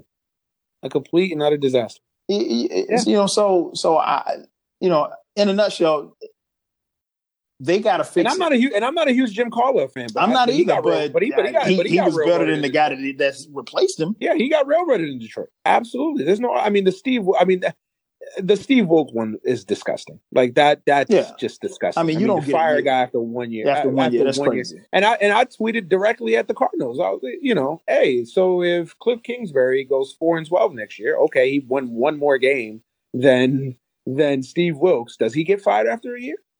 He might. Be I. I, I would Be hope that he does because he Be he's consistent. he's not. I mean, bro, you got fired from Texas Tech. Yes. I mean, this idea, this fantasy that, that Cliff, look, Cliff Kingsbury, I watched a lot of Texas Tech, a lot of Texas Tech. And yes, he's he got he's got a cute little offense, and wow, it's awesome, and wow, they score fifty points a game. He didn't And they don't stop Texas anybody. Tech. They fired him at his alma mater. Yeah. That should tell you something. When his alma mater, the, the, and he was the shit at, at Texas Tech. When they decided, nah, we got to make a change. Right. When you can't even get to a bowl game at, with Texas Tech, a bowl game. In the Big Twelve. And then, not to mention the fact that he takes the SC coordinator job for a month and then just decides, oh, I'm getting, no, I get it. He's getting, he's getting head coaching opportunities and he's getting phone calls. And hey, he's a businessman. He's got a family. I get it. I get the business side of things. But if I'm a coach, if I'm a GM, or if I'm an owner of a team, like, damn, dog, you committed to the, to the Trojans for a coordinator position. And then a month later, you're leaving them to come, become a head coach. Like, yeah, that, that's a little if. It's a little iffy a little bit. So yeah, no, I, I just wanted to touch. I wanted to pick your brain on the whole black coaches in the NFL. I think they. I, I look. I think the Rooney Rule. I think it was a good idea at the time they did it, but it's antiquated and people are circumventing. Mhm. And it's, it's becoming a mockery and a sham. And it's and look, football. And to be fair, football is not the only sport that that has this problem. Mhm. Baseball has a lack of diversity Oh in their front offices and in their and in their managerial positions. I, you know, I can't even I can't even think of a black ba- baseball manager. You know, I can't even I can't, off the top of my head right now. I can't I can't even think. Uh, Robinson with the Dodgers. Oh yeah, yeah, yeah, Dave Roberts, Dave Roberts, Dave Roberts, Dave Roberts. Roberts. Dave Roberts. Yeah. Yeah. Dave Roberts. Outside of Dave Roberts, uh, Dave Roberts. Yeah, I can't That's even. about uh, it. That's, the it. first one that comes to mind. I, I Yeah, can't think of anybody yeah. else. I mean, uh, Ron Washington is no longer with Texas, so you can't count him. Uh, yeah, I mean, you know, outside of Dusty Baker, and he was railroaded two years ago by the Nationals. Um, you know, it's so I don't want to make this sound like it's just a football thing because there's a lot of sports that have this issue right now. Mhm. But it's it's a mock, it's a sham, it's a sham, it's a mockery, and it needs to be addressed. And it's it's it's a damn shame that it's going on. So I wanted to pick your brain on that. And then the last thing, Kyler Murray Mm. and the and the decision to play, not play baseball, football. Um, you played football. Um, maybe not at the level of, of Kyler Murray, but no, you, you, you, you, played football. Right. You've, you've been a student athlete. Um, what? How do you feel about the whole Kyler Murray situ- situation as far as the decision to play football or to play baseball? Um, if you were Kyler Murray's father, what would you tell him to do? I mean, just kind of give me your thoughts on that whole that whole Kyler Murray situation. Uh, there was a song in the '90s from a group called Wu Tang Clan that said, "Cash rules everything around me. Cream, get the money." Um, I tell my son to, you know, follow your heart, but go get the paper. You know, because there's that guaranteed paper in baseball. Now, yeah, you're not going to be, uh, you know, you're, you know, it's not like tomorrow you're you're you're going to spring training uh, in, you know, with the Yankees or anything like that. But baseball, why why risk, you know, concussions and ruptured spleens playing football as opposed to playing baseball. Now, I've never seen him play baseball, so I don't know how good he is or isn't. I'm assuming being drafted at the level where he was by the A's that he's pretty good. Um, but I would recommend to him to play baseball. And not only that, not only the money, but you can play longer. But, you know, somebody is going to convince themselves between now and April that he's a, you know, first round draft pick. And all it takes is one. And when you got, you know, Todd McShay and Mel Kiper Jr. on ESPN saying that, you know, reading off your attributes and everything like that, and somebody says, okay, well, hey, we'll take him number one. That's all it takes. I mean, somebody mm-hmm. took Tim Tebow in the first round. So that's all that it takes is for one team to bite. Um, he's a very good college quarterback. He's extremely accurate. Uh, you know, obviously people talk about his height, but what's weird is that like when I saw him play, I didn't see a lot of passes getting knocked down at the line of scrimmage. Um, conversely, I've seen taller quarterbacks like Philip Rivers and Matt Ryan get a lot of passes knocked down at the line of scrimmage, and, and they're six five, six six. So, you know, some of it could be the trajectory from where you throw. Their release you know, points. Yeah, the stuff, release yeah. point and everything like that. Baker Mayfield is a guy who, and I'm like you, man. I had to, I had to eat crow. I didn't think Baker Mayfield was going to be good at all. Uh, his height withstanding, I didn't think he was. I thought he was just a very good college quarterback. Uh, but he looks like he's going to be a really good pro. And so you know, he was another one that didn't get a lot of passes batted at the line of scrimmage. So I think Kyler Murray, man, you know, if he's going to do it, and he, I mean, he's already enter, entered in himself into the draft, somebody's going to take him number one, you know, in the first round. So I think I, I'll put it like this: I hope he knows what he's doing. If it were me and I was advising my son, I would tell you to follow your heart, but I would also say I think baseball is the better long term fit. Uh, you know, but you know, I mean, if like I said, somebody's going to draft him. So yeah, as long as he, if he, and he doesn't. The cool part for him is that he doesn't even have to do much. I mean, he can have a pro day. He doesn't have to go to the combine. He doesn't have to throw. You know, he can do the bare minimum. Somebody's going to take him in the first round. Well, I, I, I wrote about this. This was my first blog post that I wrote. Okay. Um, and I talked about kind of the not, mo- not necessarily the pros and cons. I kind of I kind of did a combination of pros and cons, and then also how this is a big loss for baseball because you know we, as you know, and I know, baseball has a has a tough time attracting African Americans and African American mm-hmm. youth, and having a guy in the stature of Kyler Murray just won a Heisman Trophy, that would have been a huge addition to baseball. Um, and losing that guy is, is is a big hit to me. Now it's not a death blow. They're not going to. Of course, baseball's going to survive. It's been around for 200 years. It's going to still be around with or without Kyler Murray. Mm-hmm. But I think it would have only helped to have Kyler Murray play baseball. That being said, I mean, I I get the pros and cons. I mean, it's a longer apprenticeship in baseball. Mm-hmm. You know, I mean, you got to think about it from Kyler Murray. Yo, I'm I balled out this year. I won a Heisman Trophy. I've I've you know, I played in a college football playoff. I actually played well in the second half, played close. You know, had we not gotten off to such a rough start in the first half, you know, we probably could have had a chance to win that game. Um, you know, had I played as well as we did in the second half. Um, you know, I get to the heights of my sport. And then, okay, guys, all right, well, you know, it was fun, it was cool. all right, now I got to go play, uh, you know, uh, you know, coastal league baseball, at, you know, in right. A ball, you know, playing for the, you know, the Fresno Monsoons, riding the bus like in some dilapidated cities. Like, yeah, it's a, I, hey, you know, I get it. It's it's a it's it's a come down. It's a really big come down. You know, and also, and that's the and this is why I love baseball because you could be the most athletic, you could be the most gifted, physically gifted, talented individual. If you can't hit that fastball, can't hit that curve, you ain't shit. You mm. ain't shit. Mm, mm, hand-eye coordination, that bat speed. Now, from everything I've read, and it's all, it's also hard to evaluate prospects um, because you just don't know. I mean, guys look good, but you know you got to base. It's harder to judge.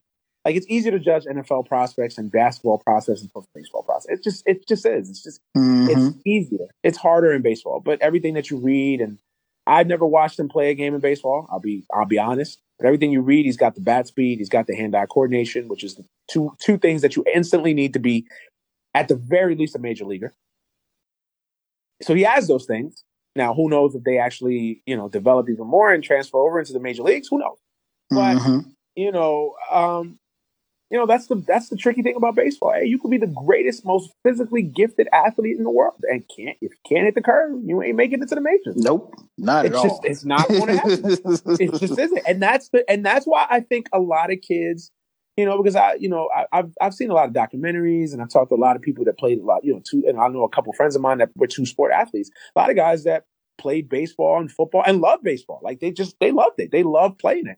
But they said, like, oh, you know, there's no guarantee. Like, I, I, don't know if I'm gonna make it in baseball. And plus, like, the, you can't underscore the instant. You know, we live in the instant gratification world. Mm-hmm and we want it right now. We want it right now. We want it right now. We want it right now.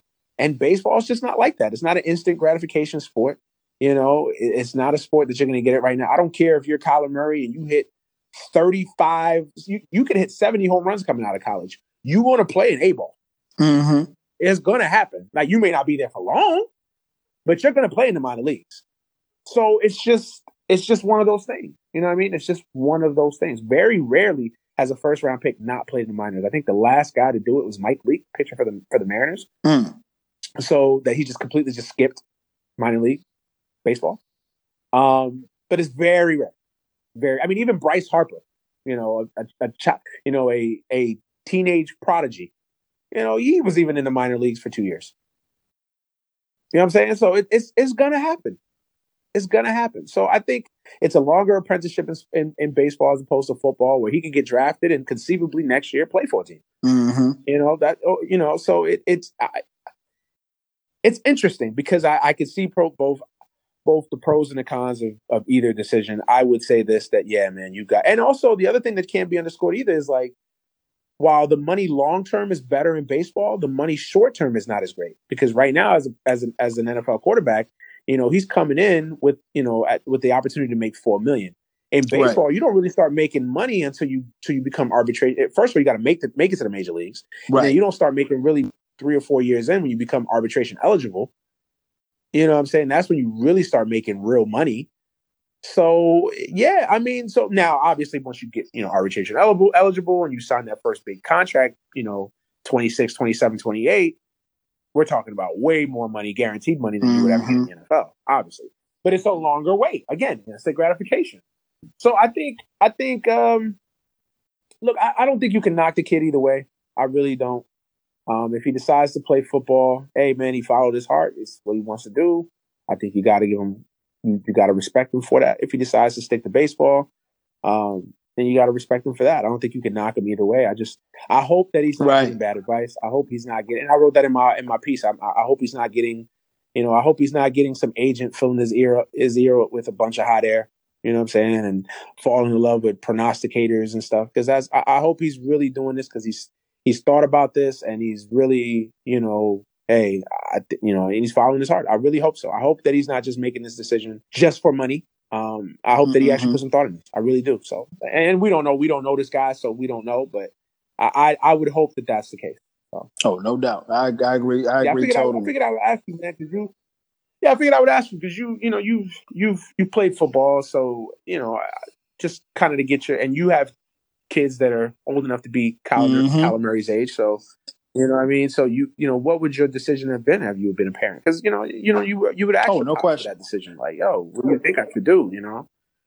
And I hope his pops, you know, told him the same thing. Like, hey man, follow your heart. You know, I'm sure his pops probably said, yo, you know, long term, I think baseball's probably the smarter decision, but you know, you gotta do what, what you love. No doubt, so. no doubt. Yeah, and you gotta either way, whatever you whatever you decide, you gotta make that decision and be cool with it and live with whatever the consequences that come with it. You know, you can't, you don't want to have regrets saying, "Oh man, I should have, I should have stuck with football. Oh man, I should have, I should have played baseball." Yeah. Because I think you know, when you get older, you know, those things tend to, you know, bother you even more. You want to say, okay, well, look, I made my decision and I'm cool and I'm at peace with whatever decision that I made. Absolutely, man. Absolutely. Kyle, I want to thank you. It is uh it's a late night for you. So My man. Let you go. Anytime, bro. Anytime. Tomorrow, but I appreciate the time.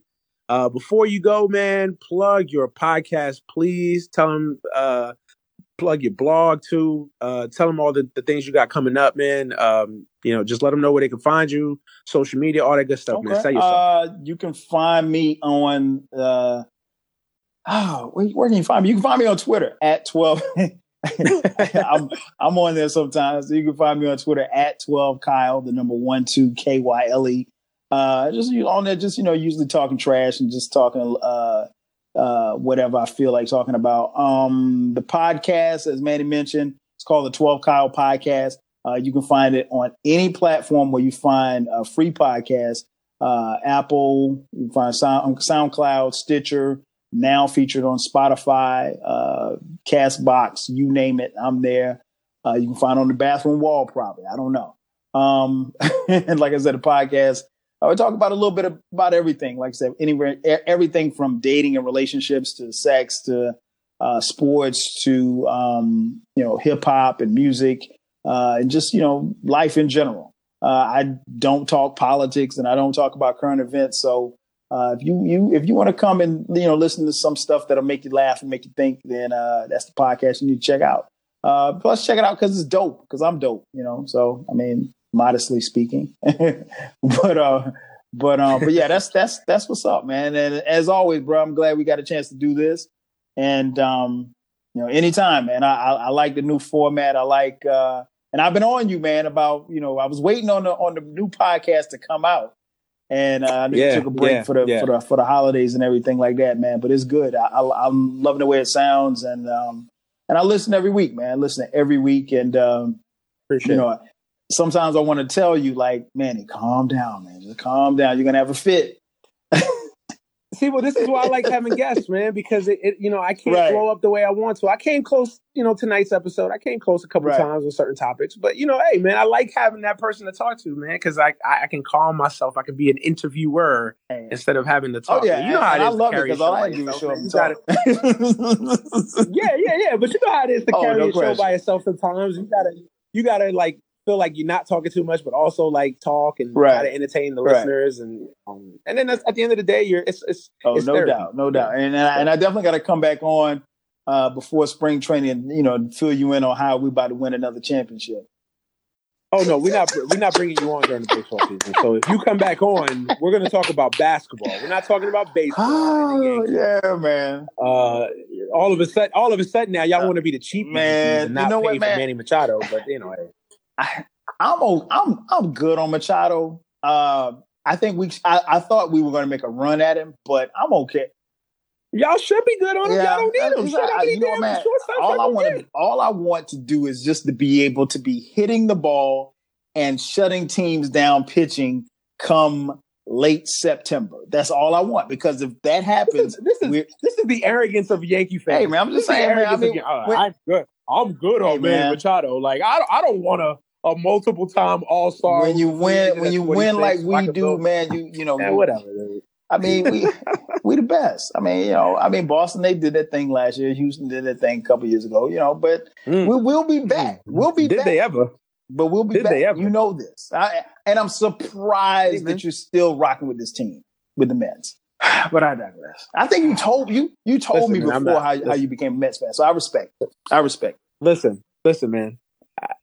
I think we've had a great show. I want to finish on a high note. I, I've been avoiding talking about my teams because I'm trying to follow your Yeah, advice. yeah, calm I'm trying to calm calm down. down. I'm right, trying you're to right. go into 2019 with a Yeah, with we're, a we're, positive we're, not going to talk society and baseball. life. And yeah, yeah, we're not going to talk baseball. We're not going to talk the. We're definitely not going to talk the Jets. So yeah, we we good. We're good. You know, maybe I'm. maybe I might have you on to talk about Oh, and how we that will we not happen. Hey, hey, man. You Don't- saw what. Syracuse did the other night. right? Oh my God! You saw what Come we did on, man. last It's night. Virginia. Listen, we will definitely have you on. Yeah, you know, yeah, we, some we'll, we'll be able to I- talk we- we- we because Duke is not going to make it. They're not going to win the championship. So I'm going to need you to Um, tell me why my Atlanta Hawks should draft Zion Williamson. So we'll we'll definitely have that talk uh, in the spring. Yeah. Okay. Well, I I will uh, I will I will let you know why they should draft Zion. I will let you know. Did y'all y'all probably He's a bad Atlanta, boy. Y'all probably blow the, the number one pick too. Man, stop it. Stop. But man, thank you for being on the show, man. I truly appreciate Bruh, it. anytime, I man. Truly appreciate it. Uh, you you know whenever you want to come on, just let me know, man. I will have you on. Oh, no doubt, no doubt. Anytime, bro. And, and I got to get you on mine, man. We're going to talk Hey, some man. hip hop too. You just get you just make the call. I will be there. I got All right, you. bro. I'll let you, man. All right, man. I'm Enjoy going to your you. day. Uh, have a have a good rest of your week, man. All right, man. I'm right, get bro. with you later.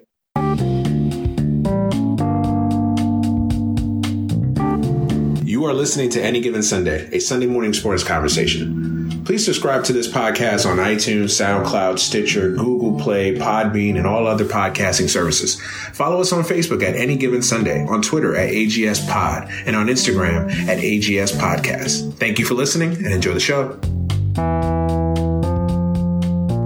All right, welcome back. Uh, thanks again to Kyle for being my guest this week on the podcast, man. I really appreciate it. Uh, it's always a good time having him on the show, man. He's just such a smart dude, insightful, brings a lot to the show. Um, glad to have him as a friend, as a podcast mentor. So uh, it's always a good time having him on the show. Um, if you haven't listened to his uh, his podcast, please listen to it. It's a great show. It's 12 Kyle Podcast. It's available everywhere: iTunes, SoundCloud, Stitcher, Google Play, anywhere you can find podcasts. He's there. Um, but yeah, man, that's it for this week's show. Um, I hope you guys enjoyed the football today, regardless of the results. Saints fans, we love y'all. Keep all sharp objects away from yourselves. no, but for real, uh, hopefully you guys enjoyed the football today. It was a great day of football. And hopefully you guys have a great, happy, wonderful rest of you guys this week, man. Enjoy your day off if you're not working tomorrow. If you are working tomorrow, I feel sorry for you. we'll enjoy the day off for you. Uh, but nah, man, that's it for this week's episode. And uh, we'll be back next week with another episode of the show. As always, thank you for listening. Thank you for subscribing. Um, the show wouldn't be the show that it is without you guys, man. And um, if you if you love the show, just keep supporting it. Uh, drop us a review on iTunes, man. We need it. The the more love that we get, the more reviews that we get, the better. Uh, the more notice and more again, and more uh, attention we get uh, for the podcast. So, um, yeah, man, that's it. So, uh, for any given Sunday, I am your host, Manny Brown. Thank you for listening, and uh, have a happy rest of your week. Thanks. See you next week. Serious.